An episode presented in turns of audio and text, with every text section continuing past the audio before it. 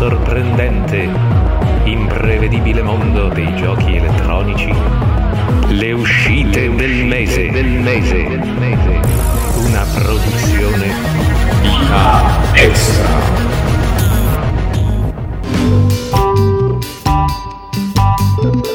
Amici con le vite extra, ben ritrovati. Questo è un mese molto particolare, eh? delle uscite del mese in fiamme. Scopriremo molto presto perché, ma forse lo intuite. Vi presento come al solito i miei due compari, che sono Daniele Nicolini. Un saluto a tutti. E Alessandro D'Agrusa. Ciao a tutti. Ben ritrovati ragazzi, come state? Con un improvviso incremento dell'uso del caschetto di Arlo. Beh, come mai? Come il mai? Fresco, il, Ma, fresco. Il motivo numero uno è sicuramente appunto il cambio di temperatura che mi ha consentito di, di rispolverare tutta una serie di cose che avevo mollato a metà a inizio maggio, e poi vabbè, tra i giochi sono usciti nel mese inizio ottobre c'era un certo Star Wars, dopo lo diciamo. Eh sì, ma l'hai finito? Ti sei dato allo- finito, all'online?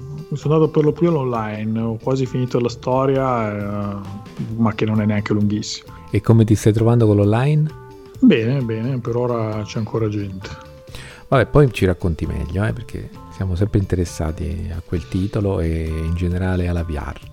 Allora, novembre, io ho addirittura cambiato postazione per l'occasione. Dopo quattro anni di sedia con cuscino sono passato ad una, bah, non lo so, una, una sdraio degna del, del, dello streamer più incarognito, proprio una comodità unica. Sono quasi sdraiato, forse sentirete anche la voce un po' diversa per, per, per via della posizione in cui mi trovo. Mi sono messo comodo perché, come dicevamo, il mese di novembre presenta storicamente delle, delle asperità, diciamo, quei cinquecentomila titoli. Poi quest'anno poi in particolare c'è qualcosa che non sfugge, no? Anche a quelli meno attenti. Ma in realtà tu mi pare di mille mila titoli, in realtà no, nonostante la, il momento suggerirebbe che dovremmo aspettarcene più del solito, in realtà ce ne abbiamo forse. Ah, non meno. Ci sono le esclusive, i titoli pronti, eh, nuovi, diciamo, nuovi diciamo di secca scop- per le nuove console? Diciamo che lo scopriamo Annaggia. col viaggio del mese, che non sarà così lungo come appunto magari qualcuno si sarebbe aspettato. Allora mi rimetto sulla sedia che, che ci sto a fare qui sulla sdraia. Ma puoi anche, forse puoi anche stare in piedi. Ma allora, prima di tutto diciamoci che cosa abbiamo acquistato, va. I giochi a gratis si valgono? Sì. Ah, ok, allora diciamo che tramite Epic eh, ho preso Costume Quest due e Liars of Fear due, che già mi è bastato il primo, quindi non penso che giocherò il secondo. Ah, è uscito il due? Io neanche lo sapevo che era stato. Sì, sì, è uscito il due, già è, è a gratis. Ma sei molto partecipe, l'abbiamo raccontato qua. ai, ai, ai, ai, ai, eh. Però mi ricordo le impressioni di Alessandro, eh, guarda come deve recuperare, sì, eh. di Alessandro sul primo, che insomma mazza, ci aveva detto peste e corna, eh. non gli era piaciuto granché, eh, no eh, cioè, se qualche cosa mi è piaciuta, questa sì, il fatto, vabbè, l'ambientazione è bella, l'incipit della storia pure.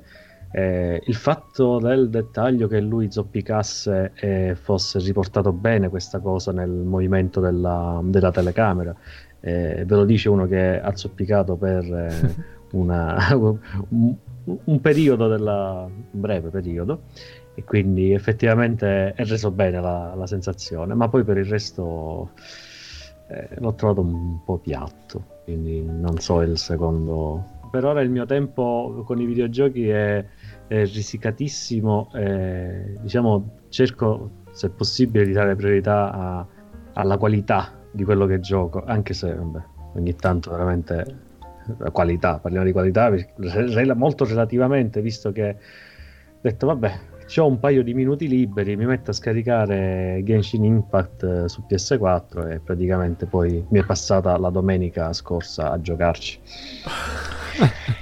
Vabbè, Vabbè. La qualità si vede che, che c'è anche in un gioco del genere. Qual è quello? Sì, sì, carino, però dopo una settimana non, non l'ho aperto più. Quello gratuito? So. Sì, sì, gratuito. Okay. È carino come gioco. Sì, ne parlano bene, ho letto qualcosa di positivo. Ma è veramente gratuito? C'è da... insomma, no. Eh, no, vabbè, ci puoi giocare tranquillamente nel... non, non hai bisogno di, di fare acquisti in, in game per poter... Mm-hmm.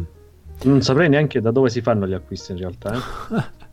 E allora è gratuito veramente. Tu Daniele l'hai scaricata? Sì, ci ho giocato un paio d'ore, ma poi appunto la, la, la dinamica da gaccia da mobile non, non mi aggancia più di tanto, anche perché ho letto gaccia. Che esatto, bisogna un po', diciamo, andando avanti dovrebbe essere un po' impegnativo di termini di tempo sul livellare i personaggi e mm-hmm. anche no, non, non mi va, un po' di perdere ore e ore per tirare sull'ultimo personaggio che ho pescato nella nella lotteria a caso. Vabbè, quindi tu Ale solo quello lì che ti ha regalato Epic, niente di più, giustamente eh? No, non è, non è che te ne faccio una colpa. Avuto, non ho avuto modo di acquistare, no, mi sono, sono acquistato un, però un cellulare perché per lavoro mi serviva un altro, un altro smartphone, ma se, anche sempre quello, sempre allo sparagno io vado perché l'ho preso usato.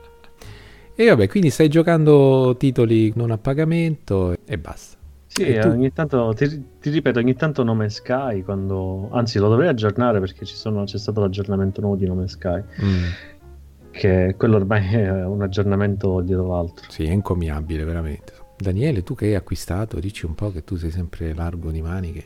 Ma in realtà l'ho detto prima, ho preso Star Wars Squadrons, quindi diciamo che in termini di titoli quella è, il mio stato, è stato il mio acquisto del mese, che ho preso leggero sconto a mal day one, quindi era oh, so, sopra i trenta mi sembra che fosse il prezzo di lancio e sì. Mi sono concesso sta follia e, e quindi niente, ho giocato, comprato e giocato in gran, larga misura quello.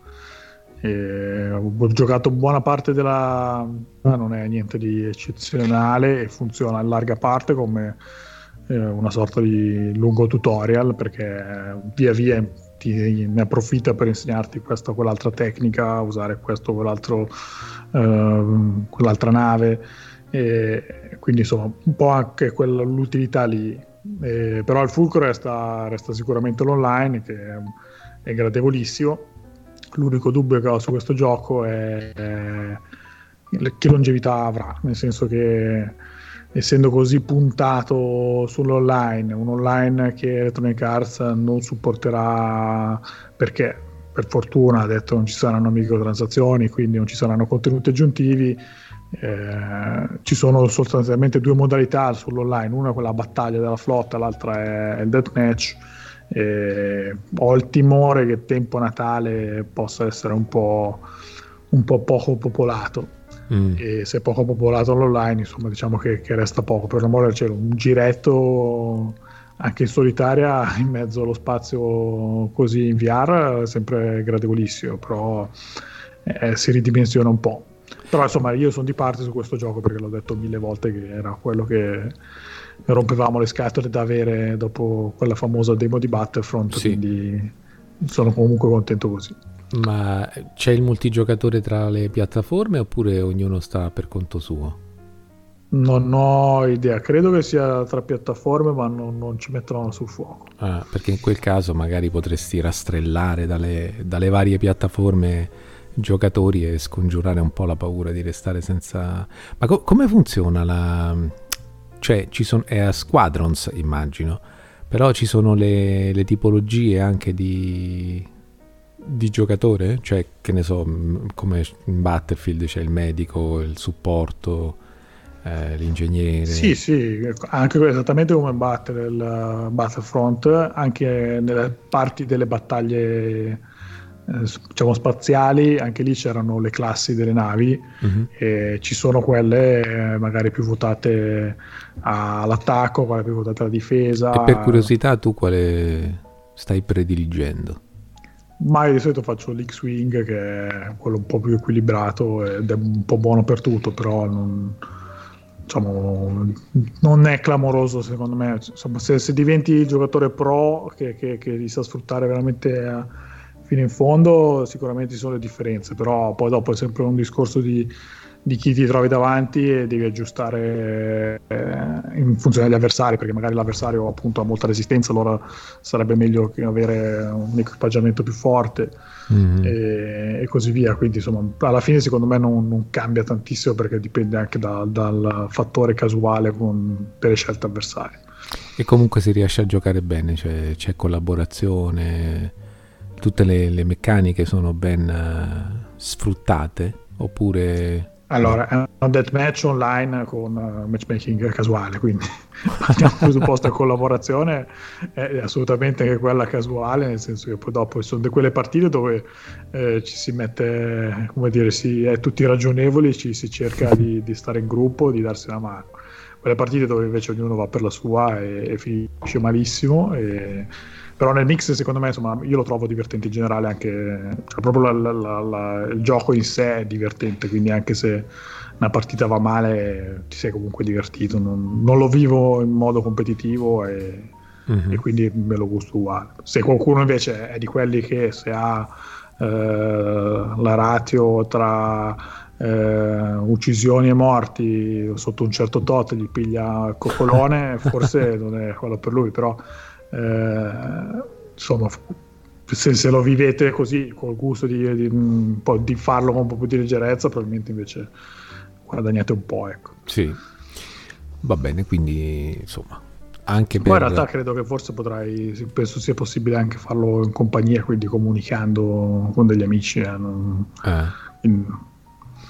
va bene, va bene. Lì purtroppo c'è il problema che sollevavamo l'altro, la puntata scorsa o quella prima ancora non ricordo, con Alessandro, del fatto che il Plus, fare un abbonamento eh, che poi si sa sfruttare molto poco, le poche volte che uno riesce a giocare è un po', un po' da fastidio, no? Non...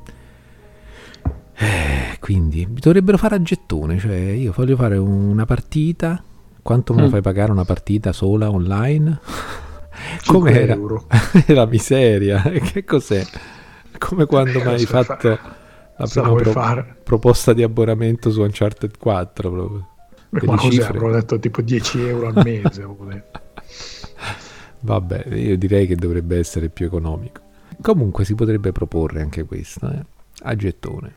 Dunque, invece io, eh, se tu hai fatto, posso dire di non aver comprato niente, però di averci messo comunque un po' di buona volontà, nel senso che ogni tanto mi arriva la mail che Nintendo fa degli sconti e guarda caso le cose che ho in lista dei desideri sono in sconto. Apro una parentesi qui, ma com'è possibile che in tutti questi anni a PlayStation eh, non sia venuta in mente, non lo so adesso sull'Xbox, ma a Sony non sia venuta in mente di creare anche lei il discorso di lista dei desideri? Cioè, guarda, c'è ma fa schifo. C'è? Mm. Veramente? Sì. Sì, sì. Eh, fa schifo perché non è evidente, cioè com- non si trova, dove si, come si accede? No, no, se tu vai sullo store online, adesso tra l'altro lo store lo devono cambiare, però se vai sullo store online c'è tipo il cuoricino. Ma non online, e... la dashboard della console non c'è nello store se accedi dalla console. Guarda, sulla console forse no, io eh, la, il negozio PlayStation lo giro solo da web, quindi... Mm. Sul web perché... c'è, mi sembra assurdo che lo mettono da una parte e non dall'altra, però può darsi che non hanno integrato di là. Oh, io non l'ho mai trovato, non so Ale se tu pure ci hai fatto mai caso. Mm, non bazzico nello store Sony per, eh, per gli acquisti, quindi né, né quello della console né quello web. Quindi vabbè, non comunque... Vabbè, solamente cerco io... quelle cose a gratis e basta. Ma... c'è, c'è l'angolo dei, dei eh. giochi gratuiti free to play. Sì, quindi... sì, sì, sì, solo quello, guarda. Quindi...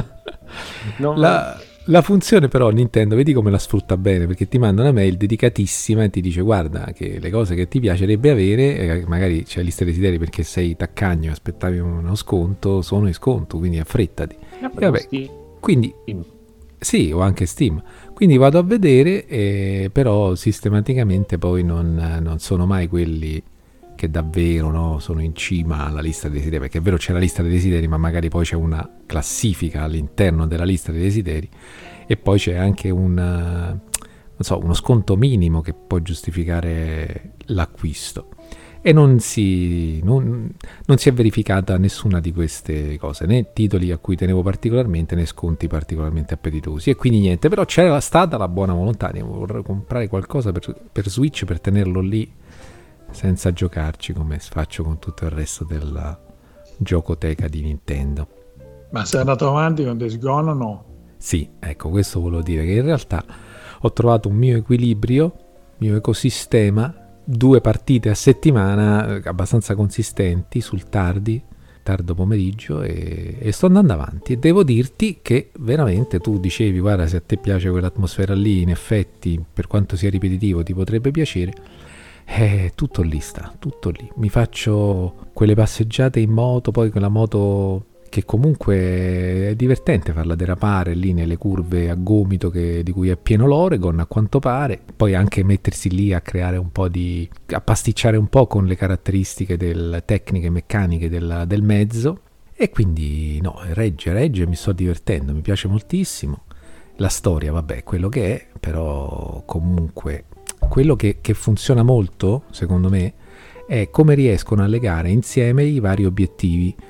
Perché è vero che come in tutti questi giochi a mondo aperto è pieno di cose da fare, se vuoi ci perdi la vita, però in realtà c'è questo fil rouge della storia importante che, che ti fa fare del, delle cose che non sembrano stupide da fare, perché le riesci a collegare bene con lo sviluppo della storia. Quindi miracolo, miracolo sto giocando, finché dura, vediamo, poi magari la prossima puntata vi dirò che è tutto finito e che il mondo fa schifo. Tutto possibile. Va bene, io direi di... vogliamo fare sta, sta rapida carrellata su sette... no, che mese era? Ottobre, e poi andare e poi andare andiamo avanti, vai. Però con una certa celerità.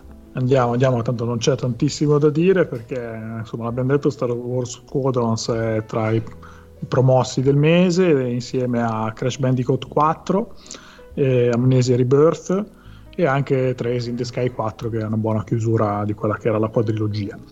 Eh, si sono comportati abbastanza in linea con le attese anche Ride quattro, che sembra essere un po' il punto più alto eh, delle serie a due ruote di Milestone, e bene anche Foregone, che era un indie che vi avevamo parlato, un roguelite. Eh, promosso pure Ghostrunner, che anche lui viaggia con voti l'otto poco sopra.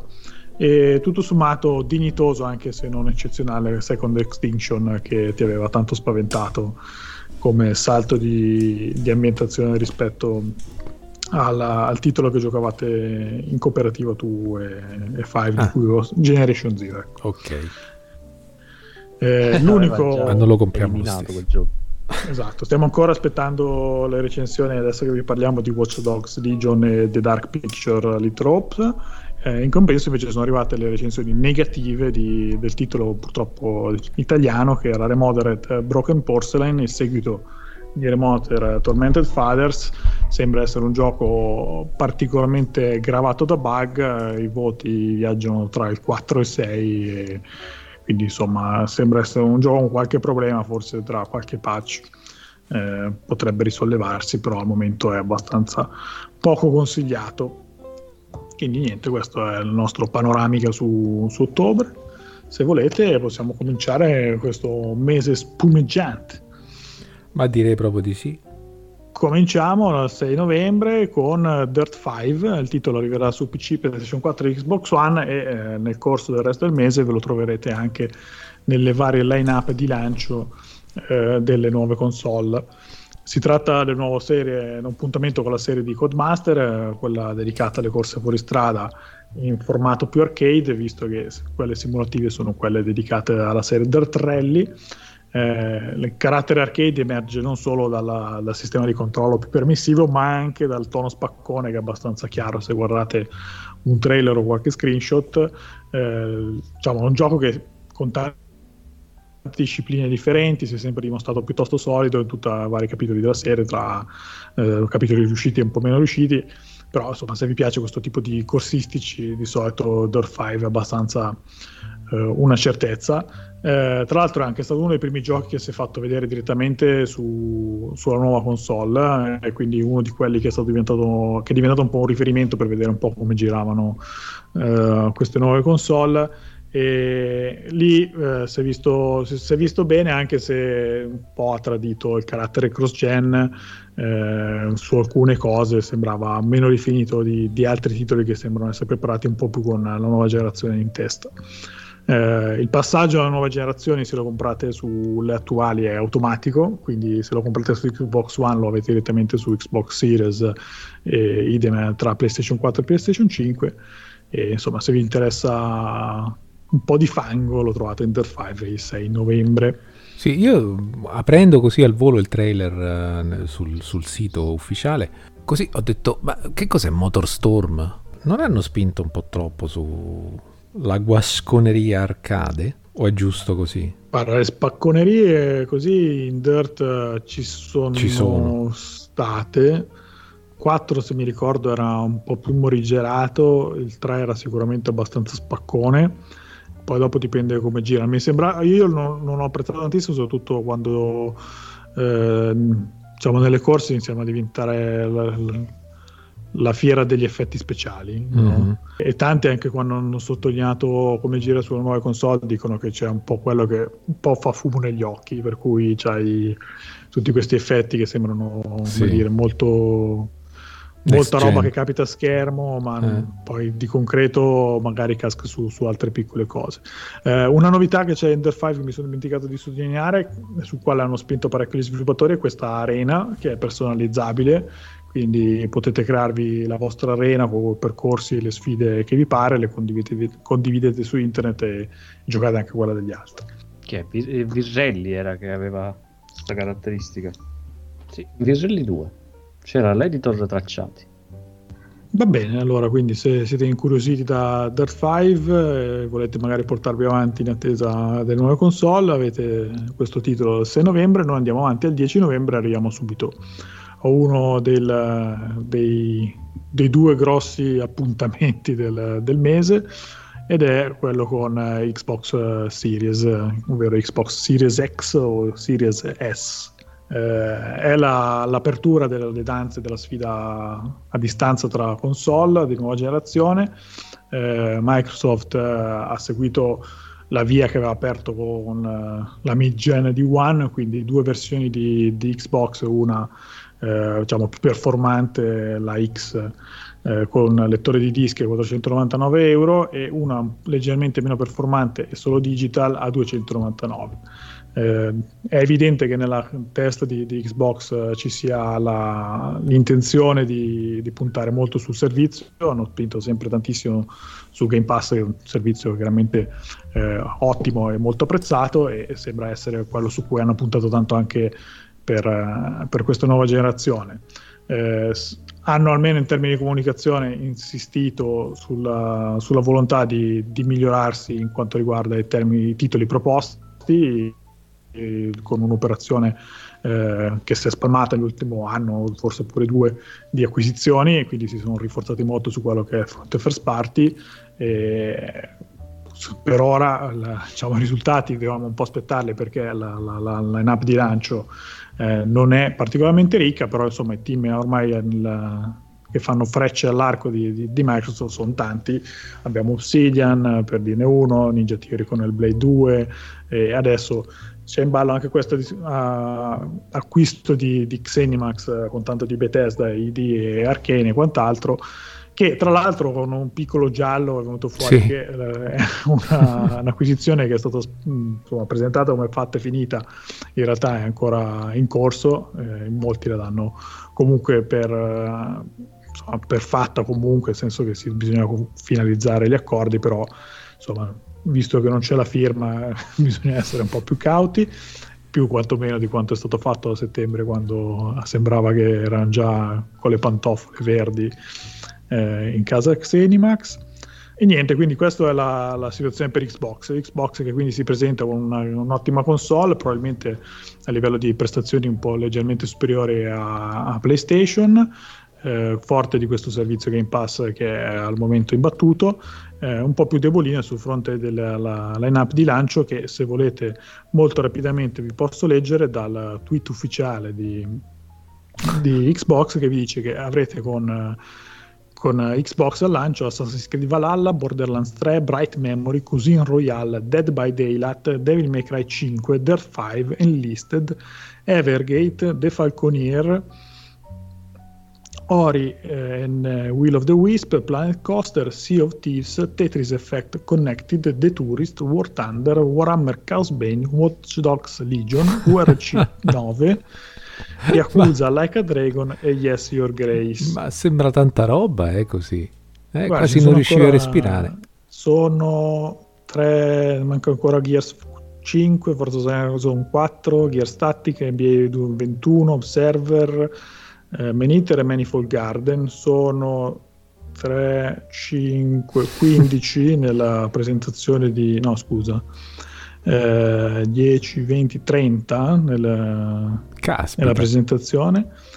Ora, eh, se fossero trenta cose assolutamente inedite, eh, assolutamente sì, però... Ecco, ti stavo per chiedere, di cui di trenta, di cui pensati per, nati proprio per questa console? Ah, nati per questa console, zero. Ragazzi. Se vogliamo, se vogliamo c'è Assassin's Creed Valhalla, che è un po' eh no. il più vicino in termini di uscita, perché esce lo stesso giorno, quindi... Eh, ho capito. Se non altro... se non ha qualcosa di inedito. E il problema è che tutto il resto, anche N B A due K ventuno è rifatto praticamente in larga parte per girare su console nuove, tant'è che hanno bollato la versione vecchia. Eh, il resto è quasi tutta roba che è riadattata, ma è anche roba che è uscita da, da, da più di un anno, insomma. Borderlands tre da due anni fa ormai, Devil May Cry cinque, andiamo oltre. Però i caricamenti... velocissimi. I caricamenti saranno eccezionali. Game Pass sembra, resta sempre una figata. Tetris Effect, qua c'è la variante ancora, per loro sarà un'esclusiva temporale dopo, diciamo, della, del multiplayer. Insomma, diciamo che però appunto magari almeno un, un titolo, lo sappiamo che probabilmente c'è stato di mezzo il Covid che ha inceppato qualche piano, perché ci doveva essere Halo a fare da portabandiera. uh, Halo non c'è, non ho capito, ma, che fine ha fatto. Ma Covid ce l'hanno avuto pure gli altri trenta, cioè... Allora, se devo essere se devo essere cattivo, secondo me l'unica cosa per cui Xbox è davvero ingiustificabile su questa cosa è che Xbox ha meno di metà di vita di, di One sul fronte dello sviluppo dei titoli. Ha praticamente alzato bandiera bianca. Mm-hmm. Ah, di, di giochi veramente di rilievo è arrivato Gears cinque, eh, Sea of Thieves, che si è un po' ripreso, però insomma non era certo il, il titolo che, che si poteva sperare, eh, State of Decay due pure aveva un po' di, di problemini, eh, per il resto tanti, quello, le loro produzioni casalinghe non hanno fatto altro. Vuol dire che tu hai avuto due o tre anni dove comunque tu vivacchiavi, puntavi tantissimo sul Game Pass, quello sicuro, e, mm-hmm. e ha convinto tanti più quello che non i giochi, tanto di cappello. Però se tu scegli che eh, sembra che quella comunque è la tua intenzione, visto che continui a comprare studi, di sviluppare cose, forse li devi far, anche, far fare anche delle cose. Ora si, sappiamo per certo, perché l'hanno annunciato, l'hanno fatto vedere, che c'è Hellblade due in arrivo, il nuovo Forza Motorsport, Eh, il gioco nuovo di Obsidian, eh, insomma le, le cose sempre certo. che debbano arrivare. Io devo dire che eh, adesso non voglio, spero di non suonar sonaro, perché poi dopo devo dire che nella calma generale eh, degli ultimi mesi, dove dicevamo, dicevamo che la, la, l'attesa delle console era un po' fredda, l'ultimo mese ho, mi sembra essere risvegliato sul fronte della, della famosa console war. Eh, io da, da cliente avrei voluto Xbox che mi, dere, mi desse qualche conferma in più sul, proprio sullo sviluppo, perché è su quello che è inciampata nella scorsa generazione, quando ho promesso Scalebound e non è arrivato, quando ho promesso gli mm. altri giochi non sono stati così eh, sì. eccezionali come si poteva pensare, e quando a un certo punto ha smesso di annunciare roba nuova, e quindi era lì che secondo me doveva mostrare il cambio di passo. Qua c'è un, una richiesta di fede che probabilmente è anche ben riposta, perché appunto ci sono tanti studi acquisiti che sono assolutamente affidabili, però ora io, non si sa quando. Io ragazzi penso, adesso mentre tu stavi raccontando tutto questo ho pensato a, a una cosa che mi è sembrata, mi è sembrata proprio evidente, cioè è talmente chiaro e sotto gli occhi di tutti che, che si doveva fare di più e meglio al lancio per quanto riguarda lo sviluppo dei giochi dedicati a questa console, che da una parte sicuramente qualcosa è andato storto, ma dall'altra, anche vedendo quello che fa PlayStation, è tutto calcolatissimo, perché tu che hai una console da piazzare non ha senso che ti giochi troppo carne al fuoco all'inizio, perché uno, hai bisogno di piazzare appunto prima la macchina, E poi ogni, con, ogni nuova uh, uscita, ogni nuovo gioco esclusivo o, o quasi esclusivo nel caso di Xbox ti serve per continuare a incamerare gente, a portare sul carro gente, e non ti puoi giocare tutto subito, perché poi dopo che, che fai? Eh, quello che potevi vendere l'hai già venduto e vai avanti. Ma quindi adesso si prendono tutti gli entusiasti, al di là di tutto loro acquisteranno la console, e ce ne sono tantissimi che, che la acquistano solo perché è la nuova console, solo perché vogliono stare al passo con i tempi, e quindi loro intanto tirano dentro questi, e dopo, quando servirà invece un po' riattizzare il fuoco, no? Fra qualche mese ci, ci comincia a mettere le Le, i, i motivi che possono convincere quelli più freddi. È così, io penso eh, che lo facciano apposta. Sicuro, però eh. io, non, no, io invece sono convinto assolutamente di no, nella misura in cui eh, il ragionamento che fai tu può anche essere vero, ma nel momento in cui tu fai una, devi comunque comprare una nuova console, devi scegliere cosa prendere. E, e, e per quello che tu almeno una o due cose che facciano Eh, rumore sulla concorrenza le devi presentare. Ora io credo che abbia contribuito alla pochezza di quello che abbiamo al lancio il fatto che questa volta sono retrocompatibili, quindi tanta della, se guardi anche il famoso tweet che sto citando, il titolo, la, il testo dice ci sono più di mille giochi eh, affrontabili sulla nuova Xbox solo grazie a, alla retrocompatibilità. Mm-hmm.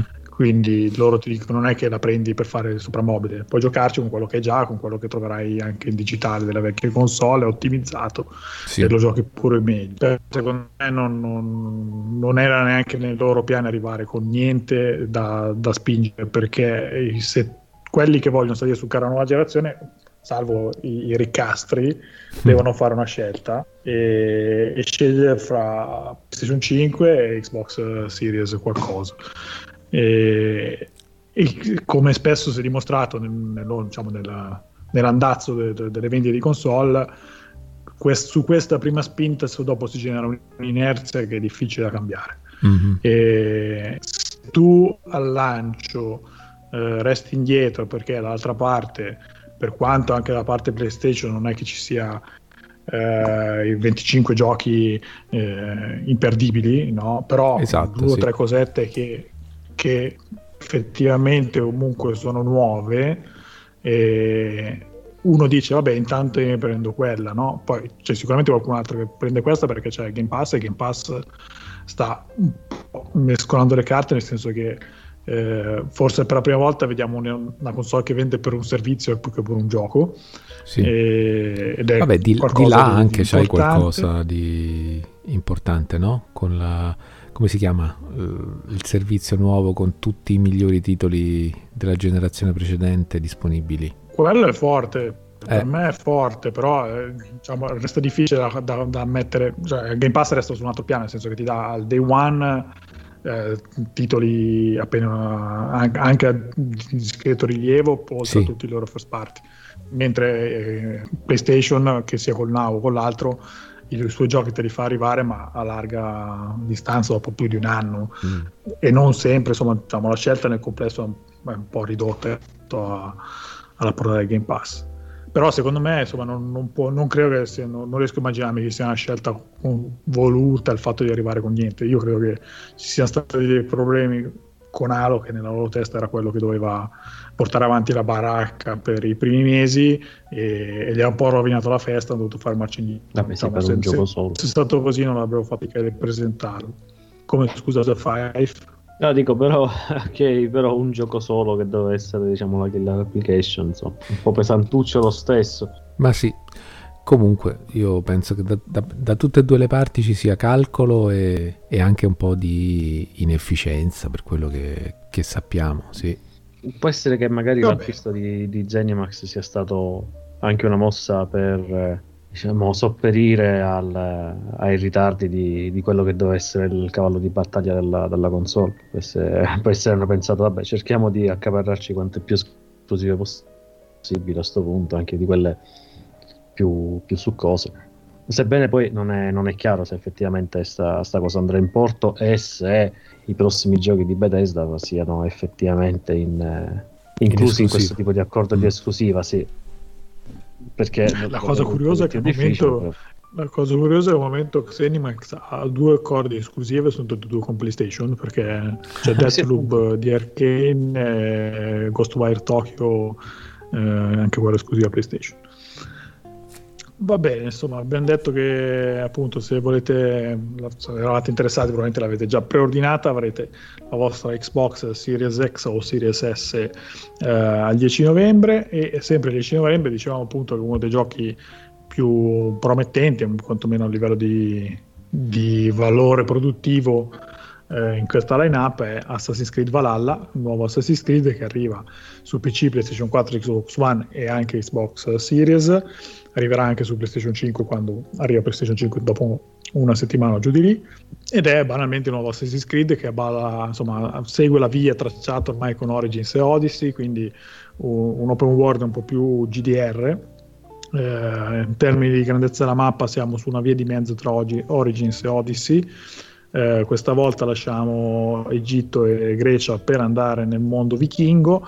Eh, l'idea è quella di far combaciare questa nuova percorso di Assassin's Creed con le sue origini, tant'è che torna la famosa lama celata. Eh, ci dovrebbe essere un po' più resistente, ma dovrebbero restare anche, insomma, le battaglie un po' più grosse. Sono previste queste modalità assedio, eh, assalto, dove dovete proprio attaccare delle fortezze. Eh, è stato anche ritoccato, gli sviluppatori hanno sottolineato come è stato ritoccato il sistema di quest secondarie per favorire un'esplorazione migliore. Insomma, potrebbe essere un po' il, il tripla A che, che, che volete per, per far funzionare, a far lavorare un po' di più la vostra console, eh, se, visto che insomma le alternative non sono neanche tantissime. E questo Assassin's Creed, se vi sono piaciuti eh, quelli con la svolta di Origins e Odyssey, probabilmente dovrebbe piacervi anche questo. Non so se voi avete giocato gli Assassin's Creed in termini recenti o anche uno solo nella vita. No, sì, quelli, diciamo, la, i vecchi sì, quelli recenti non li ho neanche approcciati. Ma la, la, diciamo che la, il, la, la serie per me mi ha, cioè, mi ha dato il colpo di grazia con quella roba chiamata Assassin's Creed tre, e da lì mi è passata la voglia di, di giocarli, sebbene so che per esempio Black Flag è uno dei, dei migliori, se non il migliore della scorsa generazione, però mi è difficile tornare a giocare un Assassin's Creed dopo quella cosa oscena del tre.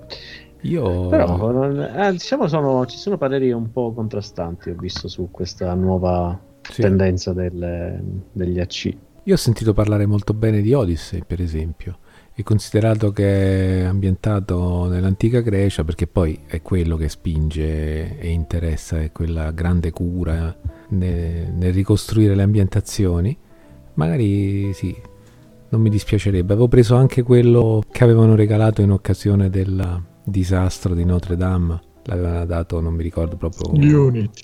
Sì, sì. E avevo, l'avevo installato sul P C, andava anche discretamente bene, però appunto mi ero fatto un giro dalle parti di Notre Dame e poi basta, solo, proprio come turismo virtuale. Tu invece, Daniele, vabbè, mi sa dai, che l'hai giocato. Tu finisci, guarda, ti posso dire che se tu finisci Uncharted possiamo ritrovarci, il servizio abbonamento ti può dare quello, perché l'ho platinato inizio anno. E quindi ti è piaciuto e... parecchio? Ah. Ma a me questi qua alla fine piacciono sempre abbastanza, un po' per lo stesso motivo per cui ti piace Days Gone. Ora, gli Assassin's Creed non sono certo un capolavoro di, di narrazione e mm-hmm. neanche di, di gameplay super rifinito. Sono giochi tendenzialmente gradevoli sotto gli aspetti generali del gioco, che hanno delle ambientazioni molto ampie, molto curate, e quindi diventa un po' questo gradevole vagabondare a destra sì. manca, e in ambientazioni comunque sono appunto molto curate, quindi ci gioco sì. sempre volentieri con, con questo spirito qua, insomma, quello di, di, di fare il, come dire, l'uscita di domenica molto rilassata. Quindi sì. a me è piaciuto tendenzialmente anche questo Valhalla, mi, mi, mi ispira, e quando sarà a suo tempo, fra molto molto tempo, girerà a venti euro, lo recupererò volentieri. Ma su P S cinque però? Beh sì, insomma, questi qua secondo me, già quelli dell'ultimo anno sono un po' ca- che dico l'anno passato eh, sono un po' cauto a cercare di recuperarli in fretta, anche quando non costano tanto, perché secondo me arriveranno tutti in versioni migliorate. Quindi a questo punto, considerato il discorso che facevamo su quanto è stata longeva la generazione di PlayStation quattro e quanta roba ancora abbiamo da giocare, non ho fretta di, di recuperare questi titoli. Quando sarà il momento li recupererò nella loro veste più splendente. E come sei saggio, sei saggio. Questo è, registra questo, è un esempio per tutti noi. Sì. Questo pezzetto mese prossimo, quando parliamo dei giochi acquistati. Va bene, allora se volete un po' di vichinghi avete Assassin's Creed Valhalla su P C, PlayStation quattro, Xbox One, Xbox Series X e PlayStation cinque più avanti quando arriva il dieci novembre. Sempre il dieci novembre, sempre nella line-up della, della nuova console, abbiamo Yakuza Like a Dragon, che arriva appunto su P C, PlayStation quattro, Xbox Series X e PlayStation cinque, però PlayStation cinque non al lancio ma a marzo. eh... Insomma, eh, non ridere. Scusa, ma mi hai colto di sorpresa. Tu stai ridendo, non si ride. Insomma, Yakuza ha, ha lasciato un po' gli amanti della serie un po' nostalgici quando è finita la, la saga di, di Kazuma Kiryu, protagonista appunto di, di tutta la, la saga di Yakuza, e, e sembrava insomma finita lì la storia di Kamurocho e, e compagni. Eh, poi in realtà Siga ovviamente non, non, non l'ha lasciata lì perché gli vale, eh, e quindi non, non hanno aspettato un granché per, diciamo, dargli nuova linfa, visto che sono partiti a inizio anno con, no forse pure prima, con uh, Judgment, che è uno spin-off uh, da legal thriller sempre lì a Kamurocho, e adesso sono arrivati col, proprio con un nuovo Yakuza, con un uh, protagonista alternativo. La cosa più bizzarra è che hanno voluto cambiare uno degli elementi cardine della serie, ovvero il sistema di combattimento, che è passato da quel brawler cacciarone dove si tiravano le biciclette in testa alla gente a un bizzarro sistema turni che è molto J R P G con tanto di job system. Eh, una scelta insomma un po' particolare, che non, non ha ancora convinto tutti a pieno, anche chi il gioco l'ha già provato, eh, però insomma per il resto gli ingredienti classici di Yakuza, con una storia, una buona narrazione, eh, classici minigiochi e le follie giapponesi a go-go, eh, insomma quelli sembrano essere intatti. Vediamo, vedremo appunto se il sistema a turni sarà capace di reggere per tutta la durata del gioco. Qua mi sembra che giocatori di Yakuza non ne abbiamo. Parte, no, purtroppo, purtroppo solo no. Tu. Me ne vanto, però al, no, non lo so, forse Five più queste giapponesate adesso pure a, a turni mi sembrano off limits per te, Flavio. Ma solo perché sono giochi molto lunghi, non perché non mi piaccia l'ambientazione o, ah, o lo sono stile. Così lung- non sono lunghissimi. Dimmi, per esempio l'ultimo Yakuza, Yakuza quanto, quante ore? Ma l'ultimo che ho giocato era Kiwami, siamo tra le venti e le trenta, non diverso da, dal Days Gone che stai giocando. Ecco. Eh lo so, però infatti non ho detto che riuscirò mai a finirlo. E eh però può anche fare però no, in, in effetti tra Days Gone e Yakuza forse l'ambientazione mi piace di più Days Gone, devo ammetterlo. Ma perché ci sono gli zombie, perché poi se c'erano gli zombie pure in Yakuza magari se la giocavano di più. Avevano fatto un orribile spin-off con gli zombie. Ti pare? Eh sì. Eh, però qua non ci sono. Se vuoi ci sono le moto, ma servono solo da essere tirate in testa agli avversari. Eh no, eh no. Non, non puoi fa. fare le, le pinne. Ma neanche in Days Gone, io ci ho provato, ci provo di continuo, ma non si può fare. Non credo, non mi pare, eh, però puoi fare i salti, le sgommate. Eh, però mi diverto a fare i burnout, quelli che da fermo, che la, la ruota posteriore è bloccata, anteriore è bloccata. Va bene, insomma, per gli amanti di Yakuza avete questo esperimento di Like a Dragon a turni, eh, sempre appunto il dieci novembre. Sempre il dieci novembre abbiamo una sorta di remaster barra remake, che è Observer System Redux, un gioco appunto del suo P C, Xbox Series X e PlayStation cinque quando arriva, ed è un thriller di stampo cyberpunk che si era già fatto apprezzare con, appunto, quando era solo Observer. Eh, era un buon gioco appunto dove interpretiamo questo detective neurale che deve hackerare il cervello dei morti per scoprire i segreti e svelare i misteri che vi propone la trama. Eh, insomma, arriva una nuova grafica particolarmente rivista, nuovi contenuti in termini di narrativa, forse non sufficienti per uh, farvi reinvestire nel gioco se l'avete già giocato a suo tempo, che tra l'altro era girato pure come prodotto gratuito, non mi ricordo se su Epic o Twitch. Eh, Epic. Ecco, quindi se non l'avete ancora giocato lì, forse questo Redux è la versione migliore e può essere un, un altro gioco da mettere in questa line-up uh, di lancio del dieci novembre. Tu l'avevi giocato, Five? Tra le... No, no, no di... io del, del, dei giochi dati da Epic io praticamente non ho giocato nulla, se non ho provato, vabbè, ma questo per, la, per passione mia, il, il gioco, l'emme emme o online di, di Star Trek, è sempre al solito un paio di ore e poi è finita la, la cosa buggatissima, una, una cosa allucinante.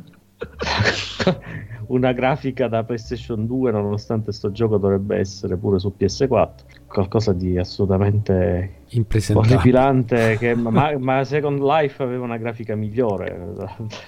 E già è, è tutto dire. E quindi no, cioè, comunque ce l'ho in libreria, perché ovviamente io ho accumulato già la bellezza di quasi settanta giochi dati a gratis da Epic, però non, anche se sarei interessato io a provarlo, visto che il abbastanza particolare come, come, come idea. Mi fa venire in mente il film Strange Days del, del novantacinque, dove praticamente sto, dove era presente una sorta di spacciatore delle, dei ricordi e delle esperienze di altre, di altre persone, visto che molti non potevano magari usufruirne, e gli capitava di, di, poter, di rivivere lui in prima persona il, sia gli ultimi momenti di un, di un omicidio visto dal, dal punto di vista del killer, che gli ultimi istanti di vita di un, de, della vittima del killer stesso. È una, una cosa stranissima. Mi hai fatto ricordare la scena mitica di Aprile, il film di Moretti in cui cita Strange Days. Non so se l'avete visto. No, eh, preferisco non vedere film di Nanni Moretti, grazie. È peccato, peccato, perché è molto molto divertente, soprattutto quando... Insomma, ha portato la moglie incinta a vedere questo film, e niente, se lui la sera che non riesce a dormire e a casa si fa una camomilla mentre dice, rifà una scena del film citando i dialoghi. Hai mai gigo viaggiato? Ti piacerebbe, hai visto quella? Ti piacerebbe essere quello che ci sta ballando insieme nei cinque minuti giusti? E poi dice, ho portato mio figlio a vedere questa cazzata pazzesca. Vabbè, lo vedi che ti piace Moretti. Ma credo che, che l'unico modo per vederlo sia attraverso le tue descrizioni. Va bene, sperando che Observer abbia un trattamento migliore da parte di Nanni, Pore- Nanni Moretti, possiamo passare al titolo successivo, che è un po' la killer app per Flavio di Xbox. Mm, sentiamo. Ovvero Tetris Effect Connected. Eh, lo so, ma io ce l'ho V R. Pensa, questo non ha la V R, però ha il multigiocatore. Eh, lo so, non mi interessa. Per farti sentire quanto sei forte online, eh, essere umiliato da un bambino coreano. Ho già dato con la Switch. Ecco. Eh, se eh, volete giocare a Tetris Effect, arriva su Xbox Series, eh, arriva a questo punto con questa versione Connected, eh, che è una buona occasione per noi per parlare ancora di Tetris Effect, che ci è piaciuto molto, sì. Anche se appunto non è una vera novità, perché il gioco è sostanzialmente quello già uscito su P C e PlayStation quattro, qua appunto senza il supporto alla realtà virtuale, ma con l'aggiunta di questa componente multigiocatore che ci dà una modalità cooperativa e una competitiva, sia da giocare online che in locale, fino a quattro tre giocatori. Diciamo che è come una sorta di espansione, espansione che in realtà è solo temporale come esclusiva per Xbox, perché eh, dovrebbe arrivare un aggiornamento, non mi è chiaro se, credo gratuito, ma non, non sono sicurissimo, eh, anche sulle versioni di P C e PlayStation quattro nel corso del prossimo anno. Quindi insomma, se volete divertirvi un po' con i tetramini, avete Tetris Effect Connected il dieci novembre. Sempre il dieci novembre continuiamo con i giochi appunto da, da lancio, con The Falconeer, gioco che arriva su P C, Xbox One e Xbox Series. E questo non è un, sicuramente il gioco che sfrutta i mega teraflops della potenza di Xbox Series, ma è un indie di quelli promettenti. È stato sviluppato da una sola persona e ci dà il controllo di un grande falco che si deve muovere in questo mondo fantasy, e dovremo svolazzare tra combattimenti e missioni di consegna. Eh, la peculiarità è che il controllo di questo falco dovrebbe avere un certo grado di profondità, quindi dovrebbe essere piuttosto impegnativo, non chiaramente un simulatore di falco, però insomma è più di una gira schiaccia a sinistra per andare a sinistra, e dovrebbe rendere piuttosto soddisfacente l'esperienza di volo, secondo chi ha avuto modo di, di assaggiare già questo titolo. Questo vi può interessare? Il simulatore di falco non moltissimo, però a meno che non si possa defecare in testa alle persone. Ma i falchi non lo fanno, quelli sono i piccioni. I falchi sono dei signori. Allora voglio un simulatore di piccione. Il simulatore di piccione. C'è Hatoful Boyfriend, ci sono i piccioni, se vuoi, ma non, non credo che possa fare questo, questa cosa che desideri. Gli sviluppatori, datemi un gioco dove è possibile defecare in testa alla gente mentre, mentre si vola. Beh, penso che se cerchi qualche mod di qualche titolo bizzarro non sarà difficile pensare che qualcuno abbia già avuto questa idea brillante. Eh, sicuramente. Noi lasciamo The Falconeer appunto al aspetta, aspetta, aspetta, ma perché vuoi defecare in testa alla gente? Che t'hanno fatto? Così, sono stanco della gente. A prescindere. A prescindere. Sì. Va bene, va bene, ci sta, ci sta. Non è quello che potrei fare appunto con The Falconeer, mi dispiace molto.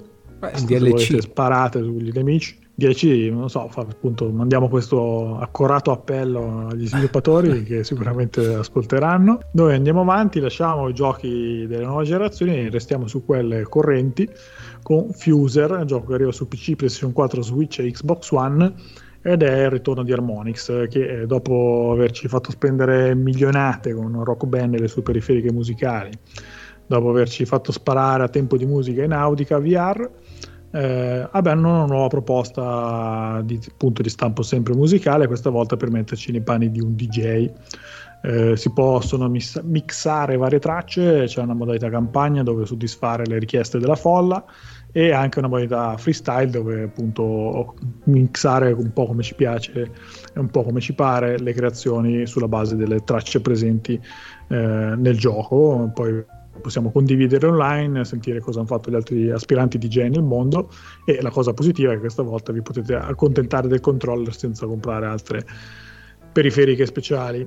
Non so se voi siete per i giochi musicali, se questo qua in variante D J vi, vi interessa. Alessandro mi sa di sì. Ma io ero più per eh, i Guitar Hero, eh, che oddio, quelli su P S due, poi c'era, c'era quello P S tre con, che aveva praticamente la la periferica completamente diversa, ci avrò giocato tipo dieci minuti, anche se... E perché? Ogni tanto, eh, ma no, non ricordo sinceramente, però vorrei ri- riprovare perché era carino il fatto che fosse in, in prima persona con eh, filmati veri, ma è particolare, anche se è stato massacrato perché non potevi tu crearti una playlist se non comprando i brani, vabbè. Eh, che cavolo eh, però. Mm. Però a livello di D J non sono mai stato appassionato. Ma il fatto di poter usufruire del gioco senza necessità della, della periferica apposita non è, non è male, anche se mi sa che perdo un pochettino di immedesimazione e di divertimento proprio nella caratteristica che hanno questi giochi, il fatto di avere una periferica propria. Eh, perché Guitar Hero per esempio con il pad non si può giocare assolutamente? No. Lo sapevo questo. Beh, è grave. Beh, è un po' dura perché poi dopo... Ma eh, oddio, non lo so, forse potrei... Di tutto, sono capaci. Beh, era bello il contrario quando usavano il controller di Guitar Hero. C'era stato un periodo che c'erano gli sfidoni sì. a, a battere Dark Souls con la chitarra di Guitar Hero. Ho anche visto gente che cercava di guidare, fare le patenti di Gran Turismo con Guitar Hero. Nuovi livelli di sfida, veramente. Chissà cosa ci porterà invece Fuser a livello di follia collettiva eh, quando uscirà il dieci novembre su P C, PlayStation quattro, Switch e Xbox One. Chiudiamo i giochi del dieci novembre con un altro remake che è tredici, il gioco che arriva su P C, PlayStation quattro, Xbox One, e tredici, come si può intuire, è il remake del non omonimo gioco del, del duemilatré che è uscito in origine su P C, PlayStation quattro, PlayStation due, Xbox e GameCube. Era eh, anche per, per telefonini c'era. Hmm. Engage? Eh, no, no, era un'applicazione per... Eh... Oddio, non è... Vabbè, non erano smartphone ai tempi, erano cellulari normali, però c'era pure, era il periodo in cui facevano uscire la versione per cellulare di qualsiasi gioco più, più importante. Io ricordo di aver giocato tredicesimo anche nel, su cellulare, era un'avventura a scorrimento, però era quello. Se non lo conoscete, era uno sparatutto in prima persona dove siete questo, interpretate questo soldato che ha scordato il suo passato ed è accusato dell'omicidio del presidente degli Stati Uniti. Era un gioco che era stato abbastanza apprezzato, che era, era distinto per il suo particolare stile grafico, andava parecchio di moda al tempo, che era, faceva uso del cel shading. Eh, tra l'altro è prevista anche una versione Nintendo Switch che all'inizio doveva arrivare in contemporanea con queste altre, poi è stata posticipata al duemilaventuno. Devo quindi dedurre che voi non l'avete giocato, vi aveva incuriosito, ve lo siete perso? No, al dodicesimo l'ho giocato. La caratteristica è che, a parte che il fatto di, di essere appunto in, in cel shading, ma era come se fosse, era strutturato come se fosse una, una graphic novel, con, come tavola appunto di un, di un disegno. Ma quindi tredicesimo leggi te? Io lo leggevo. Ma forse era... no, essendo il numero romano. Eh, forse ha ragione lui. Mm. Anche perché mi sembra che era tipo il numero del soldato, una roba così, sì, tipo il tredicesimo sì, sì. soldato. Va bene, insomma, se volete scoprire anche come si pronuncia tredici o tredicesimo, potete comprarlo, è scritto proprio nella prima cosa che trovate nel libretto di istruzioni, eh, quando lo acquistate il dieci novembre. Noi andiamo avanti, arriviamo al dodici novembre, dove eh, qua, piccola premessa, vi inizio a raccontare i giochi di PlayStation cinque, mm. che ovviamente da noi non sono il dodici novembre perché PlayStation cinque esce il diciannove, eh, però eh, negli Stati come, Uniti... Come facevi? Che prima compri il gioco e poi la console? Perché eh, in realtà... In realtà PlayStation cinque eh, negli Stati Uniti e credo anche da qualche altra parte è in vendita il dodici novembre, quindi i titoli che vi vado a raccontare sono indicati come pubblicazione il dodici novembre, ma non vi arriveranno prima del, del diciannove, anche se vi, ve li preordinate. Però appunto, avendoli trovati indicati qua, con pure qualcuno che va in, dopo pubblicazione su P C eh, va al dodici novembre, ve li segnalo qua e ne, intanto anticipiamo la discussione su questi titoli, il primo dei quali è uno dei titoli, diciamo, di punta della presentazione appunto de- della linea di-, di PlayStation cinque, ed è Demon's Souls, eh, è, è insieme a- al nuovo, alla nuova espansione di, di Spider-Man sicuramente il titolo più atteso eh, per partire con PlayStation cinque, ed è uno di quei giochi che ha avuto anche un percorso un po' particolare, perché ora sta diventando portabandiera, mentre era nato come titolo di super nicchia, quasi dimenticato prima di essere ripescato da, dalla, dalla fama che ha avuto insomma la serie Dark Souls, eh, che ha poi riportato appunto a riscoprire questo Demon's Souls come le origini di quella, di quella serie, di quel formato di, di gioco di From Software. Eh, quello che si è visto insomma è un remake in gran forma, c'è da capire, diciamo, la curiosità è un po' capire anche come verrà percepito dal pubblico, perché era un'esperienza un po' particolare, non forse dedicata alla grande massa. Qua invece arriva appunto come titolo un po' per accompagnare il lancio appunto invece quello di massa, e quindi magari capiterà in mano a gente che non si aspetta questo grado di sfida che eh, si porta dietro Demon's Souls. Vedremo un po' come potrà essere accolto. Qua abbiamo un appassionato, giusto? Parli di Flavio, giustamente tu, giusto? Esatto. Ha fatto tre New Game Plus, mi sembra. Si è mutato, si è dimenticato di essere mutato, mi sa. Eh. Dai, smettila. Ah, no, raccontaci, eh, raccontaci. Allora, eh, Demon's Souls è stato il, il mio primo Soul, tra l'altro, che ho acquistato quando ancora non, ness- nessuno si filava sta serie. Ed è o stato so- il primo o che... Souls mio, potresti fare. Sì, esattamente.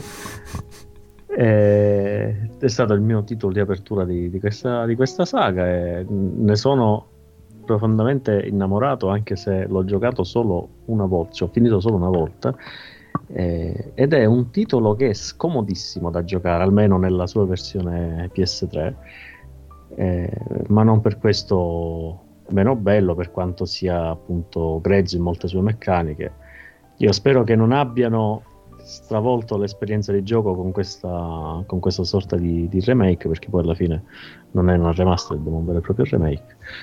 Quindi se avete la possibilità e se avete la pazienza di approcciarvi ad un gioco un po', un po' più difficile rispetto alla, alla norma, anche se di difficile non ha nulla, va semplicemente capito e giocato con, con molta pazienza, approfittatene perché è qualcosa che sicuramente vi, vi resterà nella memoria, o nel bene o nel male. Va bene, insomma, se siete di quelli che hanno nostalgia del vecchio Demon Souls o incuriositi da, dai Dark Souls, volete buttarvi su questo titolo sul lancio di PlayStation cinque, lo troverete, se siete negli Stati Uniti, il dodici novembre, per voi il diciannove. Stesso discorso vale per gli altri che arrivano, come per esempio The Extraction All Star, che sorpresa sorpresa è il mio, ma anche no. Eh, no, insomma, è uno di quei titoli che ha lasciato meno il segno tra quelli che sono stati presentati per PlayStation cinque, sia per il suo carattere chiaramente derivativo, perché pesca a destra manca da altra roba, mischiando un po' Twisted Metal, un po' Rocket League, eh, il, con tanto insomma di, di caratterizzazione assolutamente generica dei personaggi, con i soliti eh, come dire cliché del, di questi personaggi insomma da, da, da combattimento online. E anche dal punto di vista grafico non è che è sembrato particolarmente eh, di frontiera, ecco.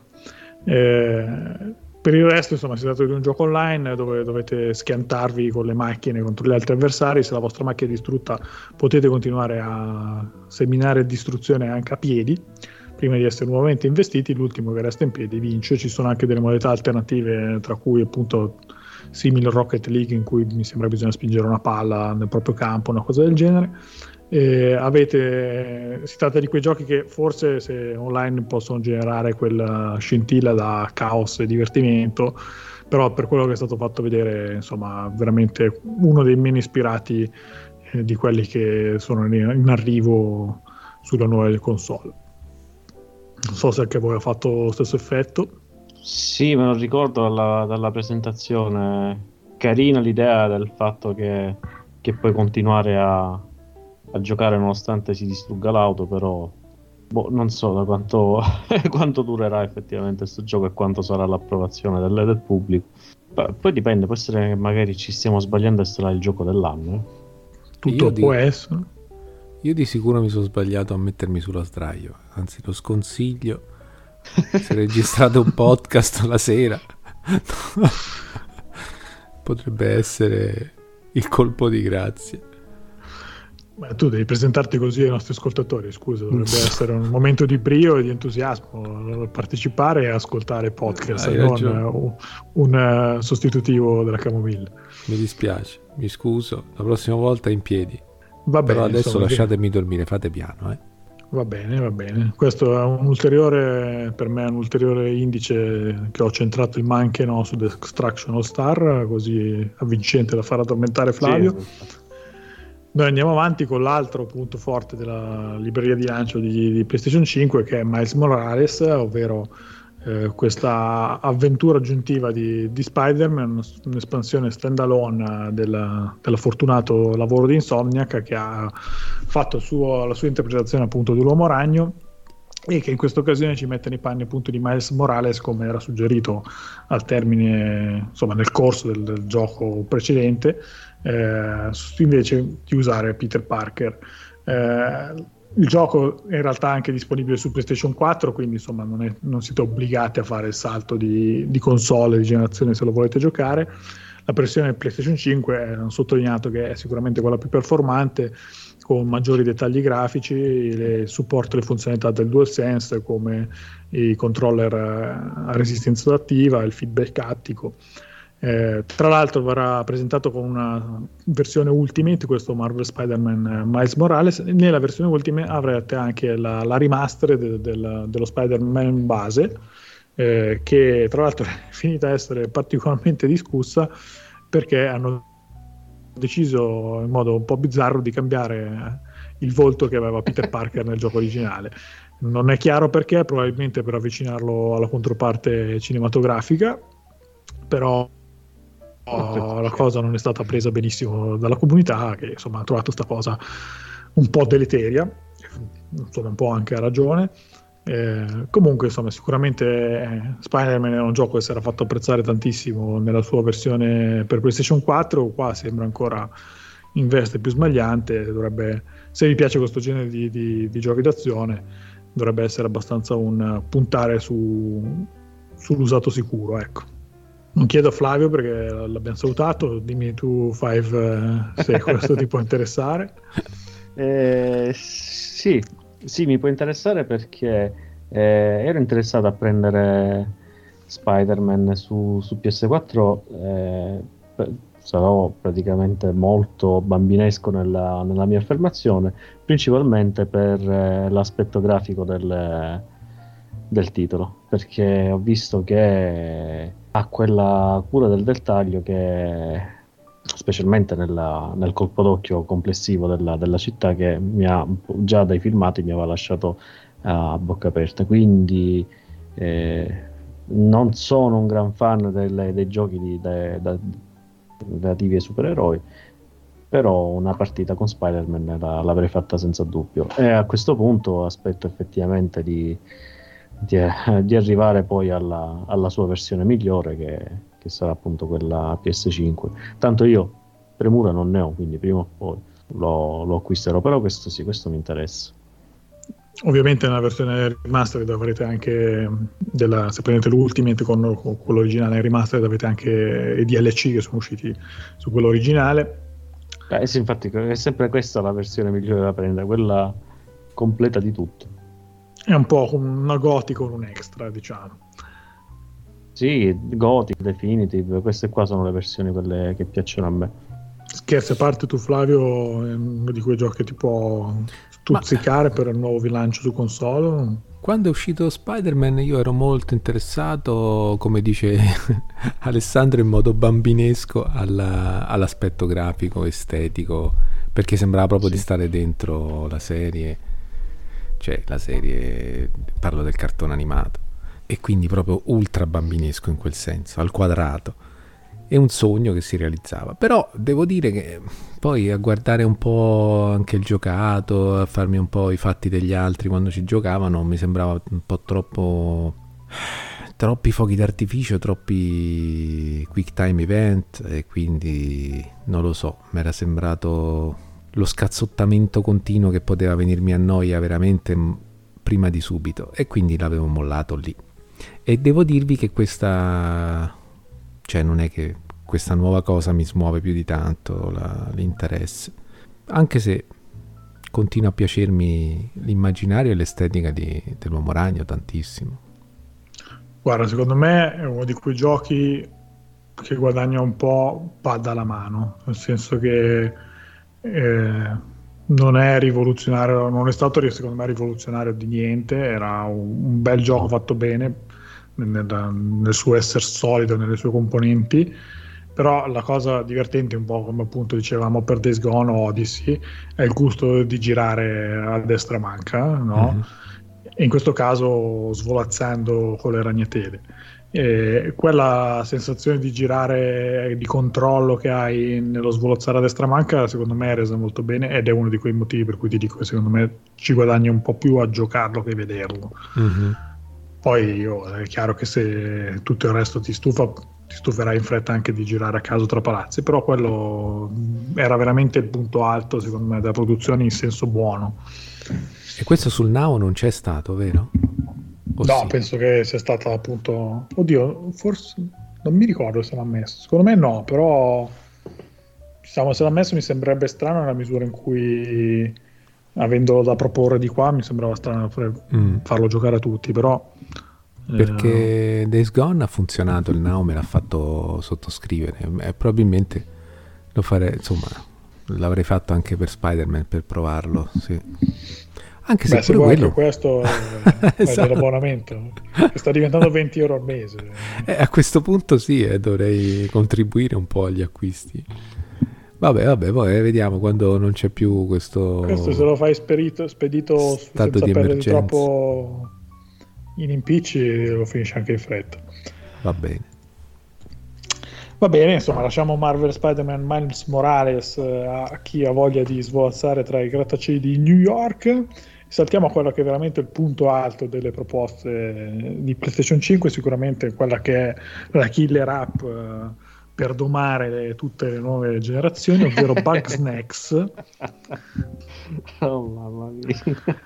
Questo gioco che arriva su P C, PlayStation quattro e PlayStation cinque. Allora, se voi pensavate che il punto più alto di una software house potesse essere fare un gioco su un polpo che si deve tramutare da camuffare da papà umano, eh, quello dovrebbe essere chiaramente il massimo di follia per, un, per molti. Non lo è per i ragazzi di Young Horses, che si sono superati su quest'isola abitata da queste strane creature che sono un mix fra insetti e snack, come suggerisce il titolo.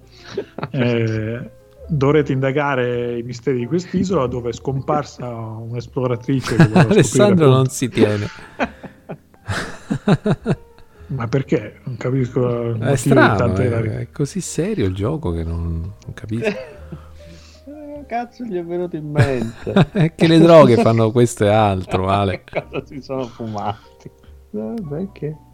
Dovremo trovare appunto questa esploratrice che cercava di scoprire i segreti di questa misteriosa specie che abitano quest'isola, e per fare questo, tra le tante cose, il, il, grasso, il, il grosso focus di questa il grosso perché sono snack esatto eh, il grosso focus di questa avventura sarà catturare queste, queste creature. E per farlo, insomma, dovrete usare tutta una serie di strumenti, studiarli e capire i comportamenti per riuscire a cogliere il momento giusto per catturarli. Ora, al netto scherzo a parte, sembra una stupidata terrificante. Eh, chi ha avuto Bellissimo. modo di vederlo chi ha avuto modo di vederlo in realtà dice che c'è, c'è della sostanza dietro. Chiaramente non stiamo parlando del eh, di, di, di un tripla A che con, insomma, relativi valori produttivi, però di un indie assolutamente valido, con queste esperienze di tentativo di catturare le, le, le creature che alla fine si rivelano piacevoli, un gameplay diverso dal solito, dove dovete appunto studiarle, ottenere gli strumenti giusti per riuscire a stanarle o a capire che percorso fanno. Eh, insomma, non, non, meno scemo e meno stupido eh, di quello che può sembrare a, a un primo impatto, e forse alla fine si può rivelare anche una sorpresa gradita, o magari una terribile ciofeca, come potrebbe invece sembrare dai trailer. Voi cosa, per cosa propendete? Per la gradita sorpresa o la terribile ciofeca? No, vabbè, ma per me potrebbe anche essere una sorpresa alla fine. Eh, sono, scherzi a parte, eh, spesso questi, questo tipo di giochi che io non, non riesco mai a capire, però eh, il gioco, non, non le motivazioni, sono poi quelli che più effettivamente riescono a catturare l'essenza delle... vera del videogioco, quindi un qualcosa di, di divertente, spensierato, che ti riesce a far passare momenti appunto le- leggeri. Forse riescono a conservare un po' di quella, sai, di, di quel modo di essere così fanciullesco del, del gioco, che ti fanno andare poi oltre alla, alla, alla, alla componente visiva, alla, alla struttura grafica del gioco stesso, eh, e risultano le, le esperienze più vere di, di videogioco da, da, da giocare. Eh, altre volte invece sono delle, delle cacate incredibili. e, e, e, il, e il rischio, e, il rischio c'è, però io apprezzo tantissimo le, questi sviluppatori che preferiscono rischiare in... Eh, in favore della loro vena creativa e della, della loro forza di, di sperimentare. Quindi spero che effettivamente il gioco sia divertente, come divertente e particolare come, come si preannuncia. Tu, Flavio, dici? Sì, sì, io sono d'accordo con Ale. Questa sana follia della sperimentazione poi è quella che porta le cose originali, divertenti, quello che, che quando stai giocando ti, ti stampa in faccia quella sorpresa che dici Madonna, che cosa geniale e assurda. E sì, è la forma più pura di divertimento, quindi sì, anche io mi auguro che sia quel tipo di esperienza, non la cagata che, che delle volte capita troppo di pestare, ci sono pure quelle. eh. Vedremo dove tenderà Bugsnax quando esce su P C, PlayStation quattro e PlayStation cinque. Eh, un dilemma non troppo diverso lo abbiamo per il prossimo gioco, che è Godfall, un gioco che arriverà su P C e PlayStation cinque. E Godfall è il gioco che si è preso l'onore di essere il primo pezzettino di grafica di gioco mostrato per PlayStation cinque, il che ha fatto pensare subito a un ruolo di rilievo da ambasciatore della console e, e riferimento per quello che poteva essere il potenziale della nuova generazione. In realtà questo ruolo poi è stato abbastanza ridimensionato andando in avanti, quando i video più estesi hanno mostrato insomma un gioco un, un po' meno eccezionale di quello che poteva sembrare all'inizio. È sviluppato da Counterplay Games ma pubblicato da Gearbox, eh, il che ha fatto subito pensare a una sorta di Borderlands in uh, salsa simil fantasy, visto che il gioco punta tantissimo sul menare nemici e raccogliere bottino per migliorarsi nell'equipaggiamento. E il fatto è che quello che si è visto insomma non ha lasciato una grandissima impressione. Il titolo non sembra brillare né per originalità né per un gameplay particolarmente rifinito. Eh, anche i nemici sono sembrati abbastanza piatti nei loro comportamenti. Si è visto in qualche scena quella dinamica alla Assassin's Creed della prima ora, dove ci sono tre quattro nemici, ognuno che aspetta il suo turno per attaccarti. Mm, e, insomma, insomma, sono immagini preliminari, magari insomma, poi viene fuori un titolo gradevole, però ora come ora sembra abbastanza difficile che Godfall possa essere il capolavoro col quale innamorarsi della nuova console. Può però essere comunque una buona aggiunta per fare ciccia su un periodo un po' più magro di altri. Voi ha fatto l'impressione più verso la ciofeca? Anche questo eh, verso... Sì, abbastanza. Sì. Va bene, no, le, lo vedo molto statico come, come gioco.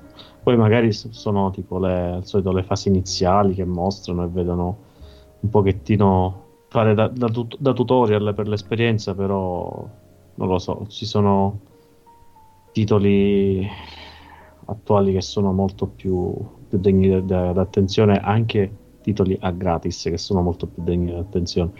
Mi ricorda una, una sorta di Warframe fatto male, in certo senso. Solo che Warframe è gratuito. Esatto. Va bene, insomma, vedremo se Godfall uh, Saprà, saprà insomma risollevarsi da queste prime impressioni non brillanti. Noi andiamo avanti, arriviamo a The Pathless. Il gioco arriva su P C, PlayStation quattro e cinque ed è il nuovo lavoro di Giant Squid, il team che ha lavorato ad Abzu, un gioco che a sua volta era chiaramente ispirato a Journey e insomma ha un'influenza che, che si vede anche in questo The Pathless, perché anche qua Eh, vediamo quella continuità di lavoro nel, mentre vediamo la protagonista correre e lanciare frecce in questo mondo un po' sognante. Eh, l'attenzione qua pure sembra dedicata all'esplorazione, al gustare l'ambiente di gioco. Eh, c'è lo spostamento tra un punto e l'altro della mappa che si concentra sulla possibilità di lanciare eh, queste frecce che vanno a colpire cristalli, cristalli fluttuanti, così da fare una sorta di combo per arrivare ai punti più lontani e complicati della mappa. Eh, c'è anche una fase legata a risolvere puzzle ambientali e eh, a districarsi tra questi nemici che sono creature maligne che dovrete sostanzialmente indebolire prima di poter affrontare una sorta di boss battle, eh, dove riuscire a eliminarli per depurare eh, l'area di gioco. Questo vi sa di... gradevole titolo artistico, di, di gioco già visto?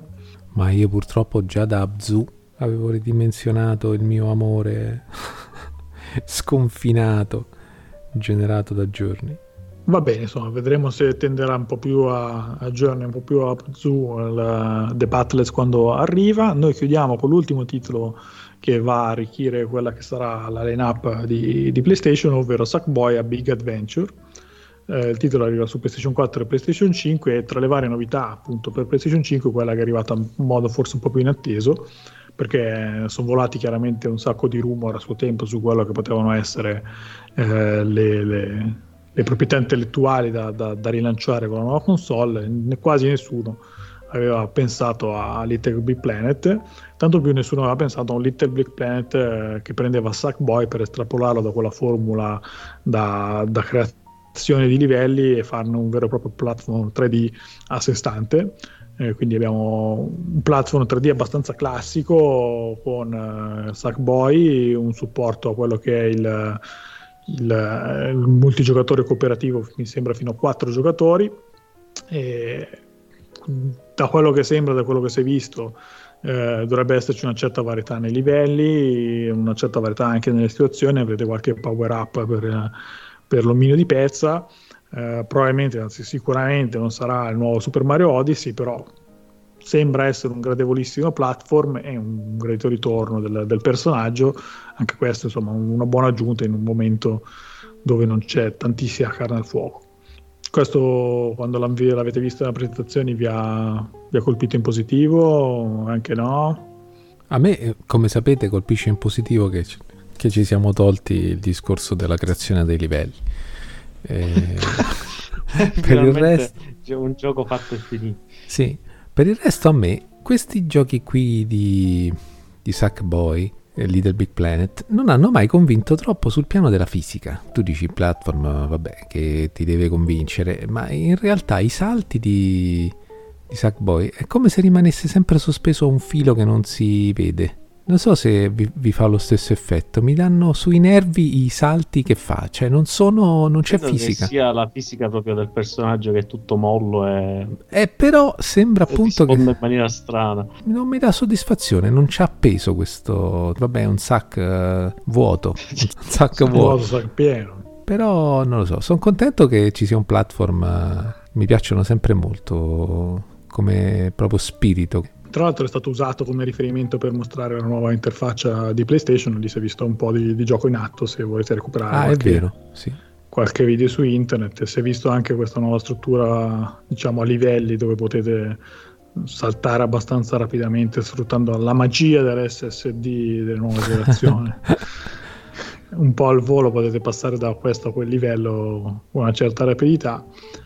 Essendo un gioco appunto di casa Sony, dovrebbe supportare tutte quelle nuove funzionalità che sono state sottolineate in fase di presentazione, come gli aiuti in game per chi ha PlayStation Plus, e la, il tracciamento dei trofei, la, il tracciamento dei livelli, la possibilità di sceglierli e passare da uno all'altro rapidamente e così via. Con questo abbiamo chiuso un po', insomma, appunto la carrellata di, di questi titoli della lineup Sony. Eh, saltiamo al tredici novembre, dove c'è il nuovo Call of Duty Black Ops Cold War, che arriva su P C, PlayStation quattro, PlayStation cinque, Xbox One e Xbox Series. E devo dire che, insomma, da quello che ho letto, non sono un grande giocatore di C O D, non, non li tocco da, da diverse versioni, eh, però mi sembra, da quanto ho letto intorno, che su questo Cold War ci sia un certo interesse, perché eh, sulla beta ha registrato i numeri più alti, non mi ricordo, insomma, da, da diverso tempo, eh, di adesioni. Eh, il gioco, gli sviluppatori hanno promesso una campagna per giocatore singolo più corposa, ambientata nel millenovecentottantuno, incentrata su fatti reali, poi chiaramente colorati per favorire l'adrenalina del gioco. E anche il gameplay non dovrebbe essere proprio solo avanza e uccidi tutti, ma con una qualche variante sul tema. Il fulcro chiaramente resta però il multigiocatore, con tanto di immancabili modalità zombie. Pure qui dalla beta le impressioni sono state positive, sembra che Treyarch, insomma, abbia fatto le mosse giuste per, per questo C O D, che, che sembra essere appunto atteso positivamente dalla community. Qua trovi me interessato al, al gioco, eh, in quanto il, specialmente il primo Black Ops eh, credo che sia il, il mio preferito fra i, i Call of Duty, diciamo, moderni, eh, questo perché, a parte l'ambientazione che è un, un po' particolare, ma anche a livello di, eh, di narrazione è un po' diverso dal, dai soliti da, dal, per esempio dalla serie Modern, eh, riferito sempre al all'edizione che ho giocato io, che è quella, diciamo, generazione P S tre. Eh, questo non ho capito se è una sorta di eh, continuo del Black Ops o è un, una sorta di remake. No, perché non te lo so che, dire. Perché ho visto io il gameplay e ci sono personaggi che sono gli stessi del, della serie Black Ops. Infatti c'è per esempio Woods, che è uno dei miei personaggi preferiti del, della serie. Eh, da quello che ho visto è sempre eh, diciamo sempre la, la, sulla, sempre sulla stessa falsariga degli altri degli altri C O D, eh, quindi adrenalinico, spettacolare. Poi io li gioco per... Eh, è scriptatissimo, ovviamente è scriptatissimo, ma io lo, lo gioco appunto per la campagna, perché mi piace il, che sia così spettacolare. È una sorta di, di film d'azione di, di serie B, però interattivo, quindi a me, a me, a me fanno impazzire queste cose. Poi beh, graficamente abbiamo visto che già con i nuovi C O D si è arrivati quasi al fotorealismo, eh, e ci sta. Ovviamente se lo, se lo prenderò sarà sempre su P S cinque in questo caso, perché se, nonostante sia uno sparatutto in prima persona, io i, i vari C O D li ho sempre presi per P S tre, per console. Non lo so perché, è diventata poi una tradizione. Possiamo chiedere a Treyarch se ti fanno una versione retro. Eh sì. Va bene, insomma, se siete interessati a Call of Duty Black Ops Cold War, arriva il tredici novembre. Sempre il tredici novembre avete anche Kingdom Hearts Melody of Memory, che arriva su P C, PlayStation quattro e Xbox One, ed è un po' la, la, il passo che fa Square Enix eh, nella serie Kingdom Hearts, eh, che è un po' lo stesso che ha fatto con Final Fantasy per Tetra, Tetra Rhythm, eh, se riuscite a dirlo meglio di me siete bravi, eh, non è facile, vi sfido. Mm. Eh, sono giochi musicali che insomma appunto Eh, fanno leva sull'ultima colonna sonora di queste serie, eh, per mettere insieme un titolo dove ripercorrono appunto i brani più popolari mentre andate avanti e a ritmo eliminate i nemici. Eh, il gioco dedicato a Final Fantasy era stato abbastanza apprezzato, appunto grazie anche a quella che era la colonna sonora. Kingdom Hearts Melody of Memory ha una demo e anche quella sembra essere stata abbastanza gradita, sempre in funzione della, del buon sottofondo musicale. Eh, la dinamica di gioco è la stessa di Data Rhythm Final Fantasy, eh, con eh, diciamo, un percorso, un binario da seguire e dei tasti da schiacciare a tempo, con questa variante in questo caso del, delle tre dimensioni, che non sembra aggiungere in realtà un granché alla formula di gioco. Eh, l'unica cosa è che questo titolo ha scelto di aggiungere un altro pezzo di trama canonica alla serie Kingdom Hearts, che già era abbastanza un delirio Eh, prima di questa aggiuntina, e continua a essere un po' bizzarra e un po' controproducente questa decisione di voler continuare a mettere pezzi di puzzle a destra manca, eh, rendendo un po' difficile, se non impossibile, eh, seguire quella che è la narrativa della serie. Qua penso proprio il nulla totale, penso. E quindi eh, lascio, mi sa che... lascio stavo cercando Marzo, di ma si rifiuta anche Anna, perché insomma sì. Rhythm. Vabbè, meglio del mio di sicuro. Per fortuna, se volete comprare questo Kingdom Hearts non dovete sciogliervi la lingua, è solo Melody of Memory. Scrivetelo su un fogliettino e lo presentate al al, al commesso. No vabbè, in questo caso no, perché questo è facile. Questo Melody, è Melody of Memory, memory. Melodia o melodia o memory. Noi andiamo avanti, arriviamo al diciassette novembre, troviamo un indie a base spaziale, ovvero Mars Horizon, oh. che arriva su P C, PlayStation quattro e Xbox One. Ci vogliono eh, venire a trovare a casa. Esatto, non è il primo titolo che, che ci fa vivere un po' l'avventura del lancio nello spazio, ci ha provato con successo Kerba. anche Kerba Space Program. Lì però la, l'attenzione era quasi tutta sul fronte, diciamo, ingegneristico, di mettere insieme un razzo che non esplodesse trenta secondi dopo il lancio. Eh, qua Mars Horizon invece sta un po' più attento alla fase gestionale, dovete eh, guidare proprio un'agenzia spaziale, potete crearne una voi oppure usare una di quelle del gioco. Eh, c'è, un suppo- c'è stato il supporto dell'Agenzia Spaziale Europea nella... Nella, nella creazione di questo titolo, quindi tra le, le agenzie che potete impersonare c'è proprio l'E S A, e, e qui insomma, quindi anziché tanto star qui a decidere come mettere i moduli, potete fare anche quello, però il fulcro sta proprio nella gestione delle risorse, assumere i tecnici e gli astronauti, decidere le missioni, bilanciare le relazioni con le altre agenzie spaziali e così via.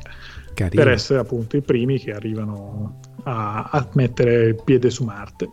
Allora, io i gestionali non li ho mai sopportati, però il fatto che ci sia questa tematica a me interessa tantissimo. Potrebbe essere quindi un'opportunità per giocare un gestionale, perché ho visto un pochettino come funziona ed effettivamente è molto grazioso. Sì. La, te- la tematica di base poi è quella che mi acchiappa, quindi questo mi interessa particolarmente.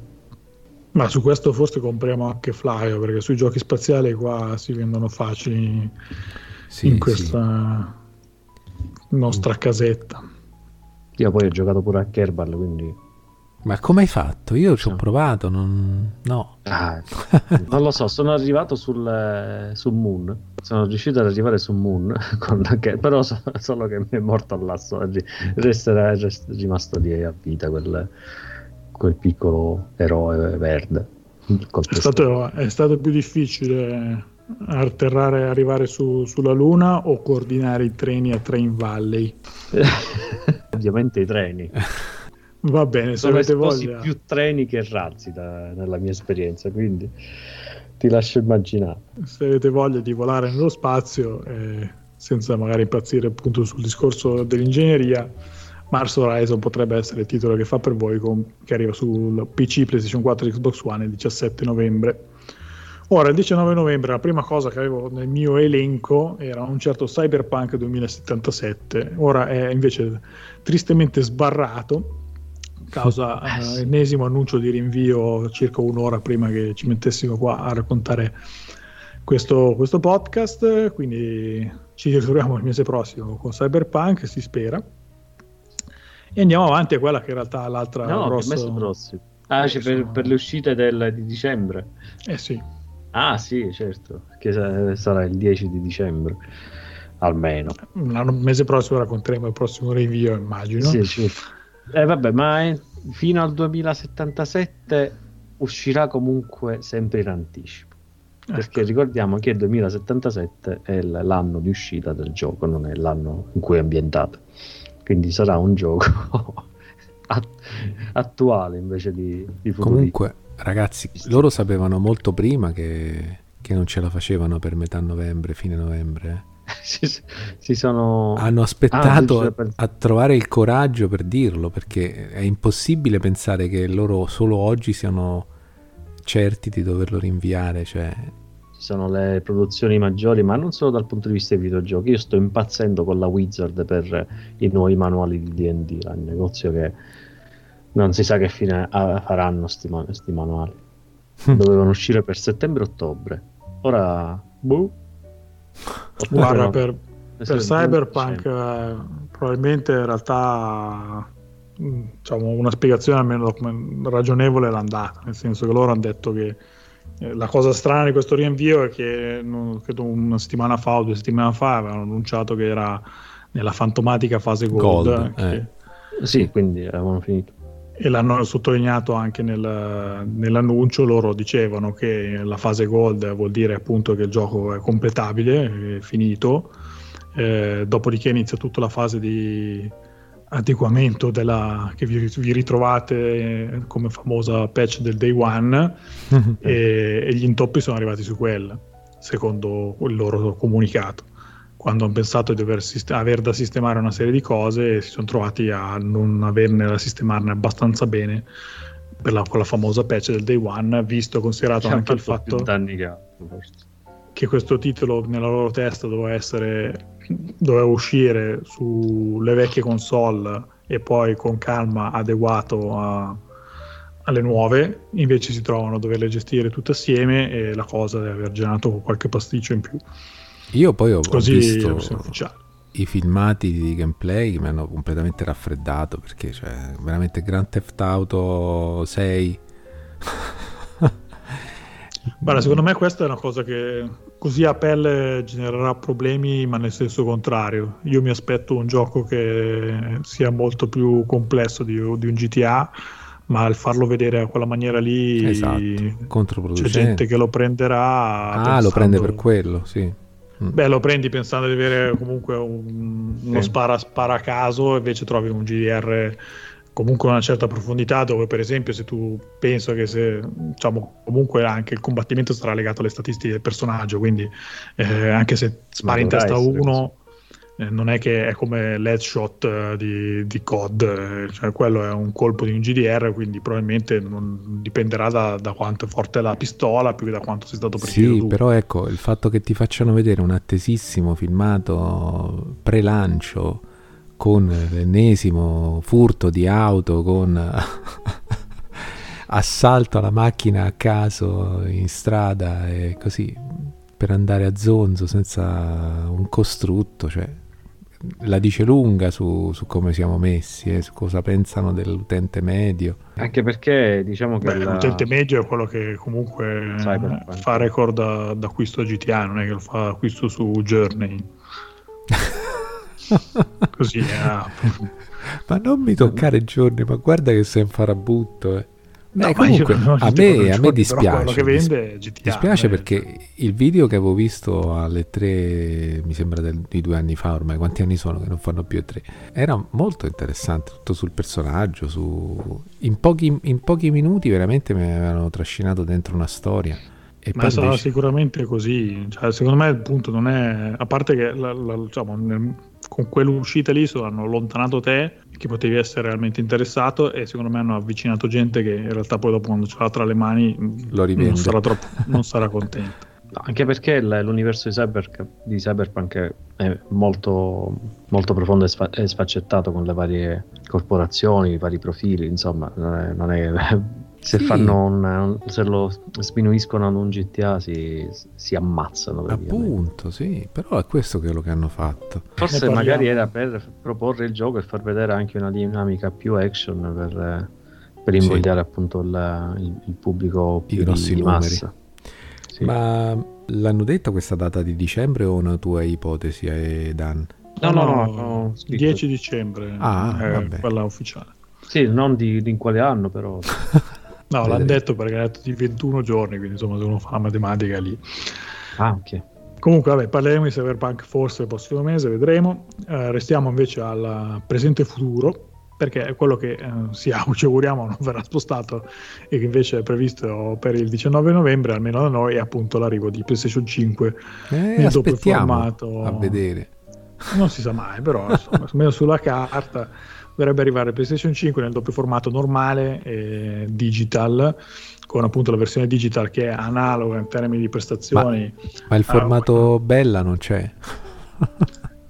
No, quello non c'è. Eh, arriva però con appunto la versione digitale, se ti disturba meno, con senza lettore di disco. Non so, c'è questo costo occulto di affittare eh, un appartamento a parte, perché pare che sia abbastanza ingombrante. Eh, però insomma, se avete se riuscite a trovare una collocazione nel vostro hangar eh, che avete chiaramente ab- acquistato per l'occasione, vabbè, eh, si può usare come tavolino, hai eh, dove mettere la tivù, no? Beh sì, se hai una tavolata tipo quella dei, dei castelli medievali, quindici persone dove mandare il messo da un capo all'altro del tavolo, sì. È bello perché le presentazioni, sì, le, gli spacchettamenti che hanno fatto su YouTube sembrano tutti fatti da persone piccoline, molto minute. In realtà è che nel confronto Schwarzenegger sembra un bambino di cinque anni. Gli Hobbit. Eh sì. Va bene, comunque grande...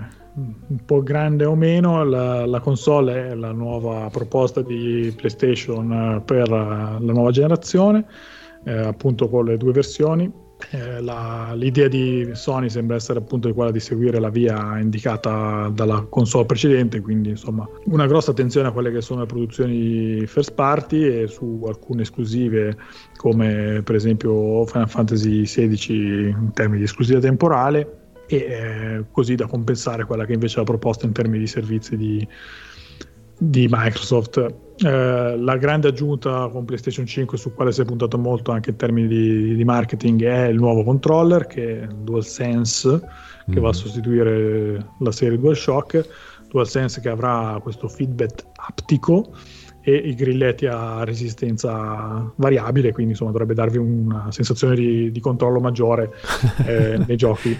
Ma comunque se, se mi aggiungono an- anche l'Antani, dopo tutta questa serie di caratteristiche tra i nomi assolutamente nuovi, almeno cioè io aptico, non so se voi avete mai in precedenza sentito questa definizione, questo termine. No, sembrano cose inventate, coniato appositamente.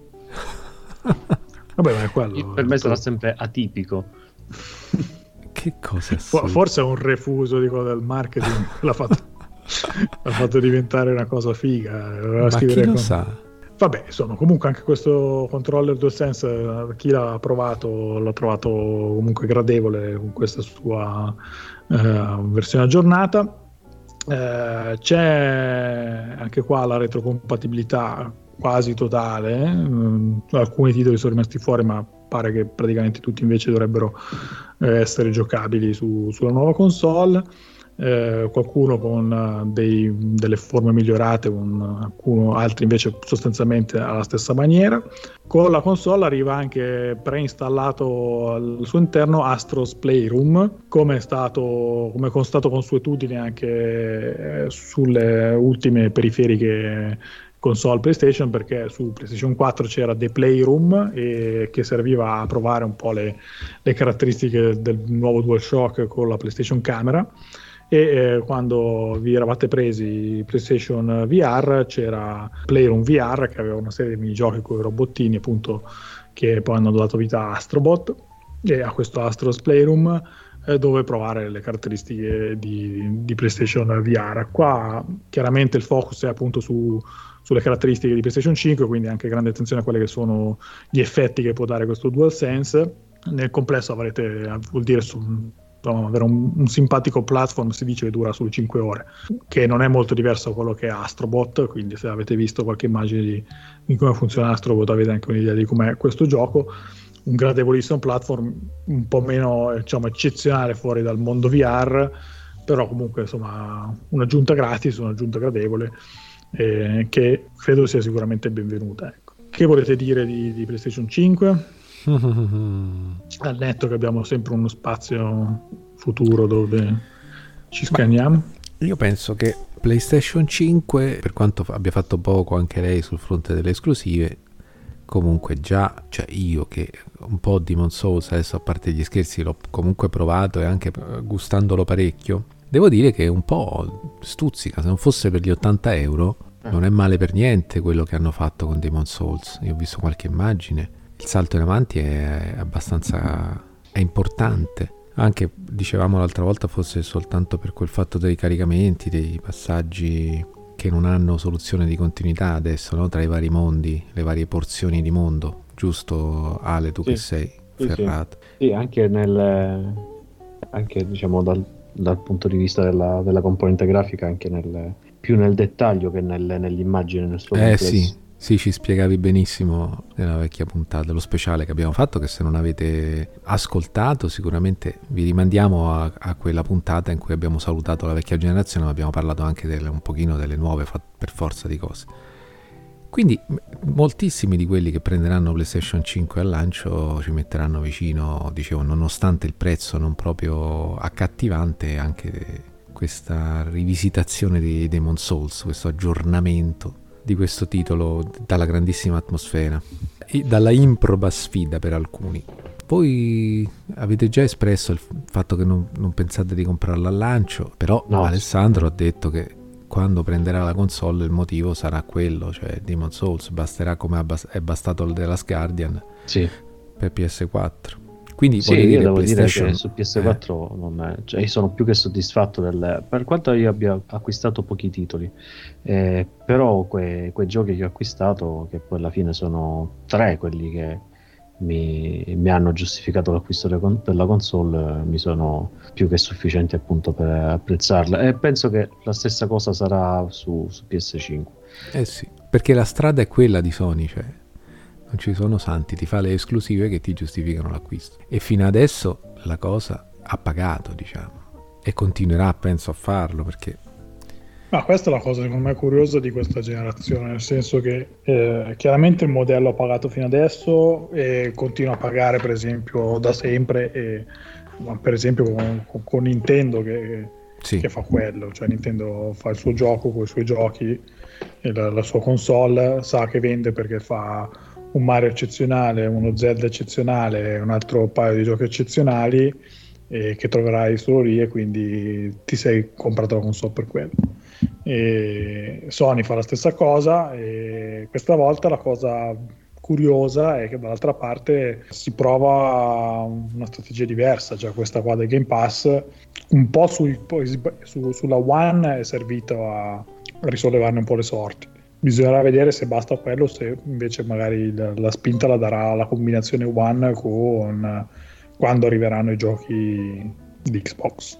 Quello che stavi dicendo di Nintendo è, mi fa riflettere un attimo, perché è verissimo, ma proprio sacrosanto che loro fanno proprio questo, cioè esclusive e titoli irrinunciabili per cui ti devi comprare la macchina se vuoi giocarli, e però non gli ha funzionato nel caso di Wii U. Perché il giochetto lo, è sempre il solito reiterato, però ci sono state un paio di volte tipo GameCube, uh, Wii U, che insomma non gli ha funzionato granché. Quindi Beh, neanche... Wii U alla fine, uh, Wii U alla fine eh, se fai il conto, in realtà poi questi giochi irrinunciabili mh, c'erano fino a un certo punto, perché eh, lo Zelda che avevano promesso per Wii U praticamente non è arrivato, perché era Breath of the Wild, vero, che è arrivato alla fine come proposta di Di, di quello nuovo. Mario non mi pare che ce ne fossero esclusivi di... ah no, c'era Super Mario tre D World, eh caspita, sì, e, e ce n'era anche un altro due D che poi hanno riproposto anche recentemente per Switch, e, e poi c'era Mario Kart, forse tra, tra, tra quelli super grossi. Forse il discorso è che mentre insomma Switch è partita con una proposta di un hardware che era accattivante, perché era questa cosa dell'ibrido, e quindi era quello che voleva essere Wii U ma, ma vera, che funziona veramente, esatto, perché Wii U subito si è visto che sta cosa del paddone funzionava o non funzionava, perché appena ti allontanavi diventava inutilizzabile.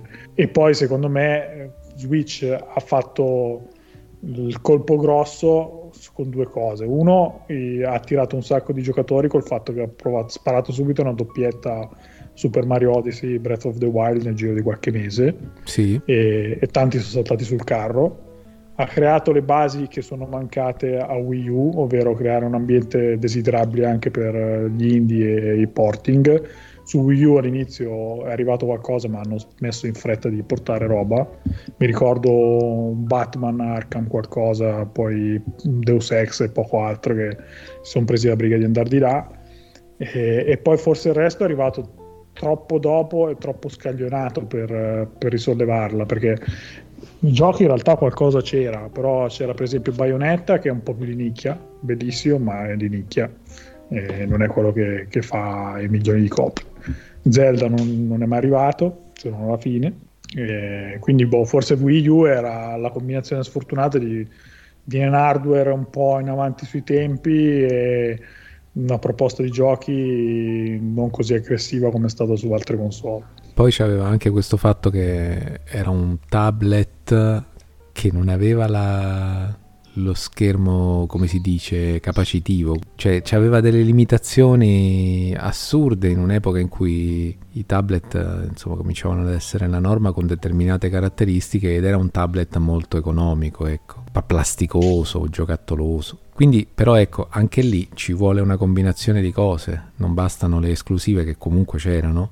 Mi sembra che Breath of the Wild sia stato addirittura titolo di lancio di Switch, possibile? Sì, eh, sì, perché era uscita, lancio era sì, a strettissimo giro di posto. Quindi voglio dire, non è che ti basta applicare sempre la solita ricetta per necessariamente, no, a colpi di esclusive vincere la, la battaglia della generazione. Però insomma, secondo me Sony, fermo restando che tutte potevano fare meglio tutte e due, da quel punto di vista lì dimostra comunque di voler puntare sempre su quello, se, sulle sue sulle cose. Ma secondo che... me se compri Sony compri, come dire, l'usato sicuro, nel senso che Sony sembra voler continuare sulla strada che ha fatto sulla quattro, con i gruppi, gli studi che hanno fatto quello che si è visto sulla quattro, e quindi nel bene o nel male è quella roba lì. Se non ti è piaciuto solo quattro perché ti sei rotto le scatole di questi blockbuster eh, in tre, terza persona, narrativi e magari non troppo innovativi, eh, non troverai forse cose molto diverse di qua. Mm-hmm. Eh, se invece ci sono piaciuti appunto gli Horizon, i God of War, eh, non mancheranno credo sulla cinque. Eh, Xbox di contro appunto è, secondo me ha, ha, mo, ha più potenziale, nel senso che spinge tantissimo con questi studi che devono ancora eh, partire da tabula rasa, perché Obsidian con questo budget non si è mai vista, ni Ninja Theory, eh, vediamo cosa succede con, con Bethesda e compagni, eh, c'hanno il Game Pass sul quale si può spingere tanto, e quindi potenzialmente può, può veramente fare un salto di qualità clamoroso, però sì. può anche darsi che finisce come finisce con la, la fine di Xbox trecentosessanta o della One, dove iniziano a girare storto un paio di cose e va tutto a carte quarantotto. Sì, un finale molto sottotono, sì. Sicuramente non in crescendo, cosa che invece ci ha abituato anche a farci vedere PlayStation nei passaggi generazionali. E io volevo soffermarmi un attimo di più sul sul pad, non so se avete visto qualche spacchettamento pure lì, confronti. Mm-hmm. Mi sembra che sia leggermente più grande rispetto al pad di PlayStation quattro, anzi mi sembra evidente. E che ne pensate di questa aggiunta di, di percezioni al momento del, del gioco, insomma, de, che dovrebbero fornire? Io, io sinceramente non è che l'ho ben capita questa cosa del ma neanche loro, di questi pad così particolari. Cos'è che danno di più? Ma allora la, la, la vibrazione, la cara vecchia vibrazione era tutto il, il controller che ti vibrava in modo più o meno forte. Sì. Il fatto adesso invece dovreste vedere sensazioni più variegate anche su parti diverse del controllo e sensazioni diverse. Per esempio avevano fatto molto, quando l'hanno presentato all'inizio avevano fatto presente che giocando a Gran Turismo sette, se tu andavi con una ruota sullo sterrato e una su, sull'asfalto, tu avevi una percezione fisica nel pad del fatto che la destra era uno sterrato e che la sinistra stava ancora sull'asfalto, perché ti vibravano in maniera diversa. E quello dovrebbe essere feedback aptico, cioè una sensazione un po' come l'evoluzione di quello che era l'H D Rumble su, su Switch, cioè una sensazione molto pre- più precisa di, de, de, della vibrazione in mano. E poi l'altra cosa sono questi grilletti a resistenza variabile dietro, che praticamente anziché avere la stessa forza quando li schiacci dovrebbero a fare più o meno resistenza in funzione del gioco che stai facendo, per cui se lo schiacci per tendere l'arco in Horizon sarà una resistenza, se è il grilletto della pistola in C O D ne avrà un'altra, magari nello stesso gioco una serie di, di varianti sul tema, ecco. Mm. Pensa che figo se ci sono anche variazioni di temperatura, tipo se nel gioco maneggi una torcia ti si scalda la, l'impugnatura. Ma quello è il DualSense tre, stiamo prendendo nota. Comunque, cioè, per il due aggiungeranno la produzione di odori di gioco, vedremo, perché la, la perplessità sta nel fatto che questo tipo di cose, no, che dovrebbero coinvolgerti di più al di fuori del, del solito, nel senso occhio e orecchio, non è che ci hanno avuto questo grande successo, perché se prendete quelle lucine che dovevano essere d'ambiente intorno alla televisione, cos'era che si erano inventati a un certo punto? C'erano dei televisori che emanavano una luce eh... ah sì, tipo è come se ti estendesse l'immagine, perché ti sì, riporta ma che... il LED in base al ma che fine hanno fatto? Era una... era una cosa ma proprio... penso che siano state tutte spente quelle cose ma malamente. Ma lo stesso mh, La, la stessa porzione di, che, che è touch del, del, del controller non ha avuto nessunissimo utilizzo eh, che, che uno potesse dire oh, senza questo oggetto qui, questa, questa caratteristica, questo gioco sare- avrebbe avuto qualcosa in meno. Io almeno non ho mai giocato a niente che, che, che giustificasse quell'aggiunta, no, no, sul pad. Cioè, eh. C'era perché erano esclusive, quindi eh, ma queste cose, neanche per scrivere. Che... Per scrivere è molto più comoda la croce direzionale. No, per scrivere è una, una cosa... È impossibile. Scomodissima. Bah, quindi non lo so. Ma io la vedo positiva, nel senso che non è una cosa nuova, è l'evoluzione di quello che c'è già e la vibrazione. Cioè, se ti piace la vibrazione, questa è una vibrazione più bella. E questo è il dual senso, questo qua. Esatto. La vera essenza del DualSense è questa. Vedremo. È disattivata la vibrazione dei controlli. Ah, ma si può disattivare? Dite questo. Sì, sì, sì. Mi dà, mi dà fastidio il controller eh, vibrante. Ma come ti curavi il braccio di Metal Gear? eh, è vero, c'era sta cosa. Metti il controller sul braccio. Grande. Quello è il DualSense proprio antesignano. L'ha inventato Vabbè, Kojima. Kojima, eh, la Kojima. Un genio. Eh, sì. No, però mi interessa più che altro il fatto che ci sia la, la resistenza variabile nel, nei grilletti, quello sì, quello è figo. Sì, però se tu, cioè dai, siamo seri, per, nei giochi di guida c'ho il volante, quindi è inutile che mi spingi il, il, il pad con i grilletti eh, sensitivi, ci vuole il volante. Vabbè, Vabbè grazie, se ce l'hai meglio, però eh, non, non tutti possono averlo, e, e comunque stanno anche tu, tutte le altre esperienze tipo le moto che non ti piacciono, quindi eh, puoi appunto, evitare le moto. Vedi? Dici sì, che anche. Migliora? Ma io Ma... penso di sì. Secondo me la domanda è se, se, se lo adottano tutti, perché siccome è una cosa solo di PlayStation non so quanto poi no, dopo sia una sì, rogna sì. Eh, preparare diciamo tutta quella che è la, la, sì, certo. la programmazione del, del, del feedback diverso, o se invece siccome magari in multipiattaforma eh, l'hai fatto per uno, lo fai per tutti, vibra e punto, o grilletto è quello lì e punto. Eh, quindi secondo me la, il punto di domanda è quello, cioè quanti si preoccupano di farla, di sfruttare sta cosa. Se sono tanti secondo me è una cosa carina. Se sono tre giochi, vabbè, insomma, quelli di casa PlayStation lo do per scontato, sono, sono le loro grosse esclusive, quindi un peso ce l'avrà, però perderà molto del suo potenziale, ecco. Vabbè, insomma, vediamo, PlayStation cinque arriverà il diciannove novembre, e noi andiamo avanti, siamo arrivati quasi in fondo, è arrivato finalmente il momento della risposta a Nintendo, in questo mese ha, altrimenti dominato da, da Sony e Microsoft, che il venti novembre vi presenta Hyrule Warriors, l'era della calamità, ovviamente per Nintendo Switch. C'è il nuovo titolo dedicato al mondo di Hyrule, eh, che per la vostra gioia è un Musou, è il nuovo Hyrule Warriors che eh, scherzi a parte era stato comunque un esperimento abbastanza riuscito, eh, anche per gradito anche chi non era un super fan dei Musou, soprattutto per come Eh, diciamo abbraccia tutta quella che è la, la narrativa relativa al mondo di Zelda. Tra l'altro questo Hyrule Warriors l'era della calamità dovrebbe avere un certo rilievo narrativo, mm. nel senso che si pone come un prequel di Breath of the Wild e dovrebbe raccontare cento anni prima di, di Breath of the Wild la storia della grande battaglia contro Ganon, che ha messo poi le basi appunto di, di, di Zelda Breath of the Wild. Quindi insomma non è la novità su Breath of the Wild due che ci è stato detto dobbiamo aspettare un altro po', però è un pezzettino del, del mondo di Zelda se avete voglia di, di tornare a buttarvici o scoprire questo pezzetto di storia che vi danno come prequel. Tu Flavio ti pieghi al mondo dei Musou per, oppure non, non me frega niente? Io n- non mi piego e non mi spezzo al mondo dei Musou, assolutamente.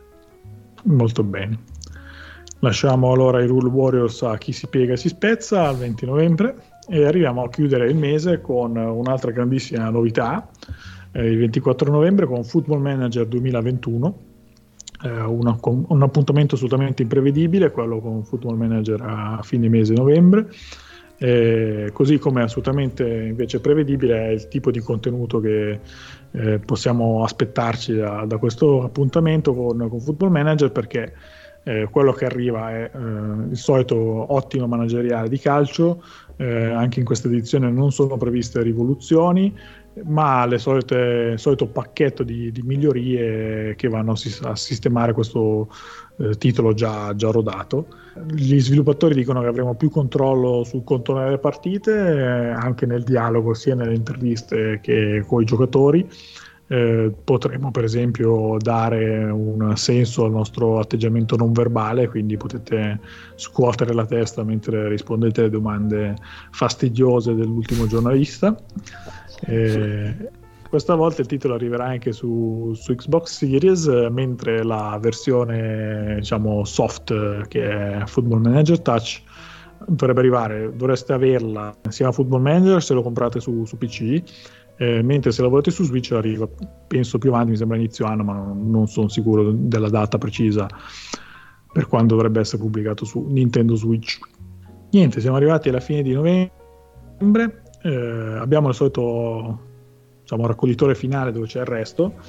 Eh, piccola premessa, è un mese un po' caotico come potete immaginare da, dalla presenza delle nuove console, e non è neanche molto facile, questo a favore a sottolineare quella che è stata una comunicazione un po' un po' così eh, traballante per quanto riguarda le nuove generazioni, non è sempre facile capire quando un titolo è effettivamente un nuovo gioco, un, una versione dedicata per le nuove eh, console, o se è solo quello vecchio che supporta un, una sorta di il famoso game boost per la retrocompatibilità.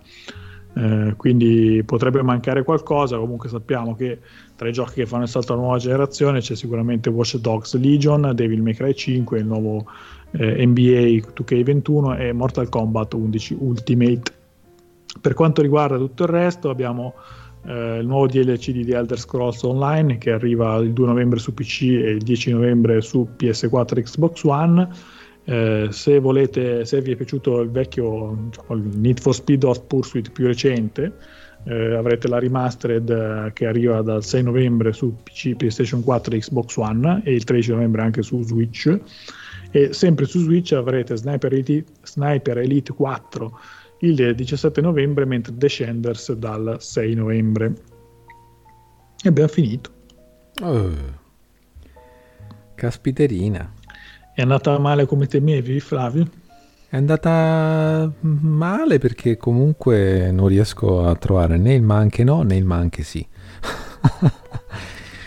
Ci siamo dilungati sulle nuove console, ma era normale, giusto farlo, no? Ma eh, voi se avete i ma anche no pronti? Ma il mio ma anche no è Destruction All Star. Già l'hai detto, sì, vero. E tu invece, Ale? Eh, io... mi attirerò le, le ire dei fan perché il mio ma anche no è Kingdom Hearts Melody of Memory. Ma che per, sei matto? Per, perché mi sono rotto e le scatole di di sta saga che deve infilarti, che merita il famoso tra... piccione. Sì, appunto. Vorrei andare sui tizi della Square Enix con The Falconeer eh, The Falconeer, anzi, per eh, ringraziarli di aver spezzettato una saga e eh, resa anche in alcune cose un po' ridicola, perché sinceramente ok che nel mondo Disney però il rhythm game in questo caso mi ha un pochettino fatto